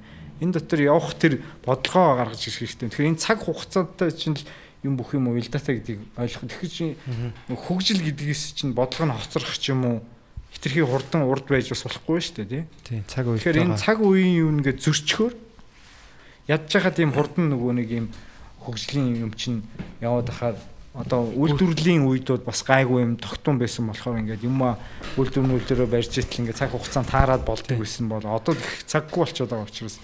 Тэгэхээр шинэ үеийн ирж байгаа боловсон хүчний хамгийн түрүүнд яах ёстой хүмүүс гэвэл одоо тэр цаг хугацааг маш сайн тийм зөв тооцоолох мэрэгт хэрэгтэй. Хоёрдугаар хүний нөөцийн талаар ялангуяа энэ ирээдүйн нийгмийг авч явах энэ хүний нөөц хүн баялагч нь өөрөө хүн чинь өөрөө нийгмийн үндсэн суурь баялагч шүү дээ. Тий. Хоёрт нь бол энэ хүний хөгжлийг л ерөөсөө нэн төрөнд гаргаж тавихгүй бол энэ нийгэм чинь юу ч хийгээд энэ аа Хүлээж эргэлттэй авахгүй явахгүй шүү дээ. Тэгэхээр хоёр дахь миний хувьд Маш чухал. чиний асуултанд хариулахад хүнээ маш сайн хөгжүүлэх хэрэгтэй. Окей. За тэгээд цаг хугацаагаа ойлгоод хүнээ хөгжүүлсэн дараа яах ёстой вэ бид нэр гуравт нь энэ шин цаг үеийн бодлого гаргаж ирэх хэрэгтэй. Энэ бодлого гэдэг чинь өөрөө дотроо түрүүний миний хэлдэг харилцаа, эрх зүй, эдийн засгийн шин юм суурь фундаментуудыг тавьж өгөх хэрэгтэй юм шиг санагдаад байгаа байхгүй юу? Одоо байгаа энэ юунууд чинь шин цаг хугацаа хүнтэйгээ зөрчөөд шүү дээ. Цаг хугацаанаасаа зөрчсөн. Хүнээсээ зөрчсөн. Тэ? Тэгээ тийм учраас юм алдаа нийгмийн завхарлууд явагдаад байгаа байхгүй. Тэгэхээр миний л бодлоо шүү. Би нэг тийм агуу хүн биш. Гэхдээ зүгээр анзаарснаар бол тийм. Тэгэхээр бид нэр тэрний дараа юм. Тэгэхээр эхний ээлжинд бид нэр ингээд нөхцөл байдлаа ойлгох хэрэгтэй. За одоо яг За юу болоо хаана яваад байна? одоо тэнцээ хүмүүс интерстеллаг хар нүх марс руу хүн одоо эхний марс гараг дээр буух хүмүүсийн нэрсийн жагсаалт авцсан гэж хэлсэн шүү дээ тий. Хүмүүс ингээд өргөднийгаа тий бараг л алцаан болж байгаа юм шүү очрд би тэр хүмүүс чинь баг эргэж ирэхгүй шүү дээ. эргэж ирэхгүй тэд нар чинь мөнгөө төлөөд бүр явахын төлөө юм байгаа шүү дээ тийм хүмүүс Гэтэ бас тэр чинь түүхэн одоо нэг Колумб гэдэг шиг л бод Тийм, тийм тийм. түүхэнд үлдэх хүмүүс авдаг. угаасаа тэр хүн гэдэг чинь тодорхой үр хүүхэд ирээдүйн төлөө золиослох бол золиослох ёстой л байхгүй тийм үстэй. Хүн төрөлхтнийг аврах гэдэг шүү дээ. Энэ хэрвээ гариг ертөнцийн энэ ресурс одоо юу нөөц бол. нөөц болцсон байхгүй болох тэр үед бид нэр дараагийн юмаа бодож явахад бид нэр энд одоо энэ хөгжлийн гарц марц Тий. чинь Оддыг эзэмших гээд шүү дээ. тийм оддыг эзэмшиж хахад хэдүүлээ энд Цагрыг нөгөө онгоо шиг төгсөж болохгүй шүү дээ. Жом юу хойрол үлдэнэ гэдэг шиг тэгж болохгүй шүү. Тэгэхээр аа эхний ээлжин шин үе бол ерөөс эхний нөхцөл байдлыг бүгдээс маш сайн ойлгох хэрэгтэй. Тэгээ энийг хийх эцэст нь хэлэхэд хийх одоо хүм- хүмүүс чи энэ үеийнхэн хийхгүй. Энийг бол Z generation дээр л эхэлнэ. Тийм учраас миний одоо түрнээс хойш л одоо хэдүүлээ өнөөдрийн павахан фантазилж юм цаг үе гой гой юм мөрөөдөж ярьлаа гэж хэлээ тийм мөрөөдөл мөрөөдөж юм юм биелэн ш. Тэгэхээр тэр ирээдүйд рүү хөрөнгө оруулалт хийх ёстой. Тийм ээ, тийм ээ. Тэгэхээр ирээдүйд зөв бодлого, зөв хөрөнгө оруулалт, ирээдүйн хүүхдүүдэд одоо бүгд тэр хайчаад байгаа байхгүй юу? Хүүхд гэдэг ер нь гудамжинд өсөж штэ. Нэг үг хэлэхэд. Тэгэл одоо хүүхдийн хүчирхийлэл юу гэсэн үг хэдгээр 10 дундад 100 уу те. Одоо энэ цаг үед насан туршаагүй хүүхд хүчнэх бодолтой мудак явж гин гэж бодохоор амар байгаа дээ. Чи одоо бид нар чи хэдгээр зуунд Тэгэхээр энэ оюуны юм нэг хүний хөгжил гэдэг чинь төрний миний л хоёрдугаар чинь зайсгүй шаардлага чинь энэтэй холбоотой байна. Тэгээд тэрээд зохицуулах тэр их зүүн тэр. Тэгэхээр эн чинь бүх юм ингээд ийм аа зөрчөөд байгаа. Тэгэхээр энийг ингээд нөгөө differentiation хийж цэгцэлж ингээд жигдрүүлэхгүй бол энэ нийгэм чи өөрөө. Тэгэхээр энийг бол одоо яадаг ч үсэн одоо байгаа энэ нөхдүүд улс төрд байгаа нөхдүүд бол хийхгүй. Гэхдээ би зүгээр энэ үеийн хүмүүс ядаж этнүүсээр энэ авилгал маавилгал энэ муухай юм дуусчул чинь том гавь явах гэдэг шүү дээ. Нэр энийг бол маш том гавь байхасаа тэгээд энэгээр өөрсдөө золиосоод золиослоод энэ ирээдүйхээ төлөө энэ юмыг зогсоомоор л байгаа байхгүй. Тэгээд бид нэр тэрийг зогсоож а, иргэдэн өөрсдөө бол хажуугаар нь энэ маш их юм юутай байх хэрэгтэй. М, боловсрсан. Үл даах ийм чадвартай болмоор байгаа байхгүй. Үл даах. тийм одоо одоо тийм зовлон даах өлсөж даах гэж жоохон өлсөөхөөр л ингээл нэрвдгүй амар гоох. Яг тэгэхээр нэгэн тийм нийгмийн алдаа завхарлах гарцсан байгаа учраас өлсгөл болно. Ойлгож байна. Тэгэхээр тэр өлсөж байгаа үед тисгүй боч хүний хоол булааж идээд бусдынхаа хоолыг хулгайлж идээд Замбрааг байдал үсгээ те. ингэж болохгүй болчиход байгаа хгүй. Тэгэхээр энэнийг засах жоохон ч гэсэн цаг байгаа байхгүй одоо. Тэ? Агуу бол нэг үе дахиад дахиад нэг үе бүр юм золиосонд явж иж энэ одоо юу гэдэг нь те. Тийм бити гараасаа тэхийн тулд одоо энэ хүмүүс ингэж өөрсдөө золиослоод энийг зогсоочих юм бол та нарын дараагийн үеийнхэн бол энийг чинь ингэ нэг хаалга нээх үе чинь Наад за таны ярианаас ингэж бододлаа л доо. Одоо ингээд ирээдүйд бол бид нар л амар хүчтэй харш шуурга тий салхи ирж гин гэж би бодож байгаа байхгүй юу. Энэ яг амар хурднаас шалтгаалаад тэгээ энэ салхинд дисжүүлэхэд бол бид нар яг нэг модноос маш сайн атгах хэрэгтэй. Твчээр тий юу таны тэрөө хэлснээр тэр мод нь яг бидний яг доотлын үйл болж тарж байгаа байхгүй юу. Тийм. Одоо Бид нар өөртөөсөө атгах хэрэгтэй. Тэгэхээр модноос доод үеэсээ тий сангаж явжсан.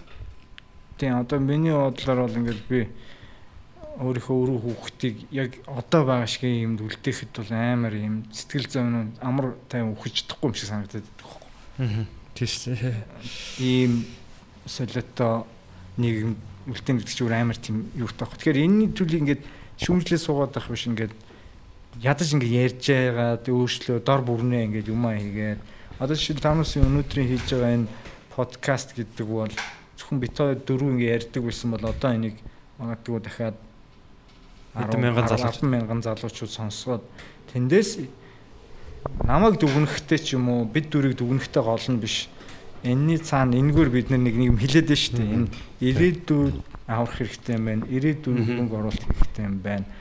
Төрөүний чиний хэлдэг нийгмийн ирээдүйн гурван хийх ёстой үндсэн юм юу юм бэ? Тэрүүнд би ямар contribution буюу хувь нэмрээ оруулж чадах вэ гэдгийг бодож эхэлж л байвал энэ том амжилт. Байна. Тэгээ бодож чинь цаашаа одоо ажиллана гэсэн үг тий. бодож эхэлцгээе те төсөөлж эхэлцгээе. Тэгээд нөгөө ирээдүг бүтээх хамгийн найдвартай арга бол э, яг тэрийг одоо хийх те өөрөө хийж бүтээх тэгжиж одоо ирээдүг нөгөө зүгнэх хамгийн одоо бодиттой арга бол тэрийг ашиг бүтээх гэсэн үг байдаг. Тэгээд э, бүгдээрээ сайн төсөөлөөд. Тэгээд тэрнийхээ энэ бүгд зөв дор дороо тэгээд зөв чиг рүү ер нь явж ах тэгээд те Тэгээд болно гэж бодож байна. энэ подкастын энэ дугаарыг энэ үрээд өндөрлөе те бид нарт бас энэ сонирхолтой бас баргийн өнөөс сонсохооргүй их олон хэрэгтэй зүйлийг ярьж өгсөнд бас танд баярлалаа. Баярлаа. Тийм одоо намайг одоо юу гэдэг бас тоогоод хэлэх юм уу те. Магадгүй бас түрүү хүндлээд гэж хэлсэн. Тэр хүндлэлийг чинь бас бас баяр хариу хүндэтгэл илэрхийлмээр байна. Тэгээд ер нь бид нэр хоорондоо хэлсэн адилхан монгол хэлтэй хэрнээ үе үеийн давхаргын юм бас үл ойлголцол улс орны хөгжил бас нэг жоохон бас юм тэр болдог. Тэгэхээр ингээд энэ цаг хугацаагаар аялагч нар олон байх тусам бид нар ингэ Холбоос те. хамтын ажиллагаа холбоос те бид нар бол улс орн бол амьдрал бол хүний хувь хүнээс ахвал улс орн энэ цаг үе гэдэг чинь гинжин холбоос байгаа. Тэгээ би бол өмнөх үеэс зуурсан нэг цагираг надаас цаашаа зуурах цагирахтай холбох юм л үүрэгтэй. Тэгээ энийг л одоо сайн ухамсарлах нь одоо хувь хүнээс ахвал те үеийн юм том юм байна. Тэгэхээр энэ дээр бидүүлээ юм гоё юмнууд ингэ өвшөө сайн нээлттэй ярих хэрэгтэй. Тийм зүгээр поп рууч ч юм уу тий.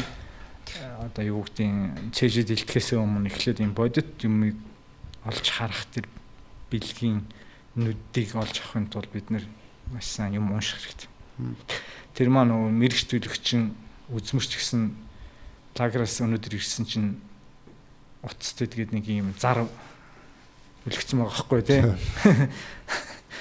Тэгээд одоо энэ цаг үед ингээд мэрэгч төлөгч тэр очиж мөнгө төлөөд яадаг нэг гэдэг чинь ийм сонин харьцангуй юу байгаа шүү дээ тэр уг нь бол миний зүгээр ойлгосноор бол мэрэгч төлөгч гэдэг бол зүгээр л нэг тийм психологч юм уу та сэтгэл судлаач. Тэгээ хүний хүсэж байгаа хариултыг маш хурдан өгөх. Тэг хүн чинь өөрөө нь хариулт авах сонирхолтой байдаг. Уг нь тэр хариултаа интернет ухаад жоохон хэл сураад олоод авчих бас болцоо байгаа. Тэгээ тэрийг ингээд одоо юу гэдэг нь эд шидээр шийдэх гэдэг энэ нэг юунаас одоо ингээд бушуухан салах хэрэгтэй байгаа байхгүй. Тэгээ чиний нөгөө хэлдэг өөрхөн тэ тэр нөгөө нэг Юу. аа, баахан зазууч цугласан энэ юу гэлээ юу биш гэдэг Энэ саран даваа биш. цуглаан биш гэдэг тий. Тэр юм шиг одоо яг ийм мэдлийн төлөө хүмүүсээс нөгөө юугаад олох хэрэгтэй. Тархиа бариад. тархиад олох хэрэгтэй. Тархиад олох хэрэгтэй төрөвчөө биш тий. Тий. За баярлалаа. За баярлалаа наран заахтай. За тэгэхээр тэрхэд Дараа дахиж дахиж бас өрөх болно тий. тийм бас Тийм тэгээд юун дээр одоо удахгүй шууд баг өнөө оройдоо шууд юм цацагдчих. дээр тий YouTube дээр тэгээд илүү бас буруу зөв юм ярьсан байгаа бах. Тэгээ энэ зөвхөн миний бид- миний одоо хувийн л бодлоо шүү дээ тий.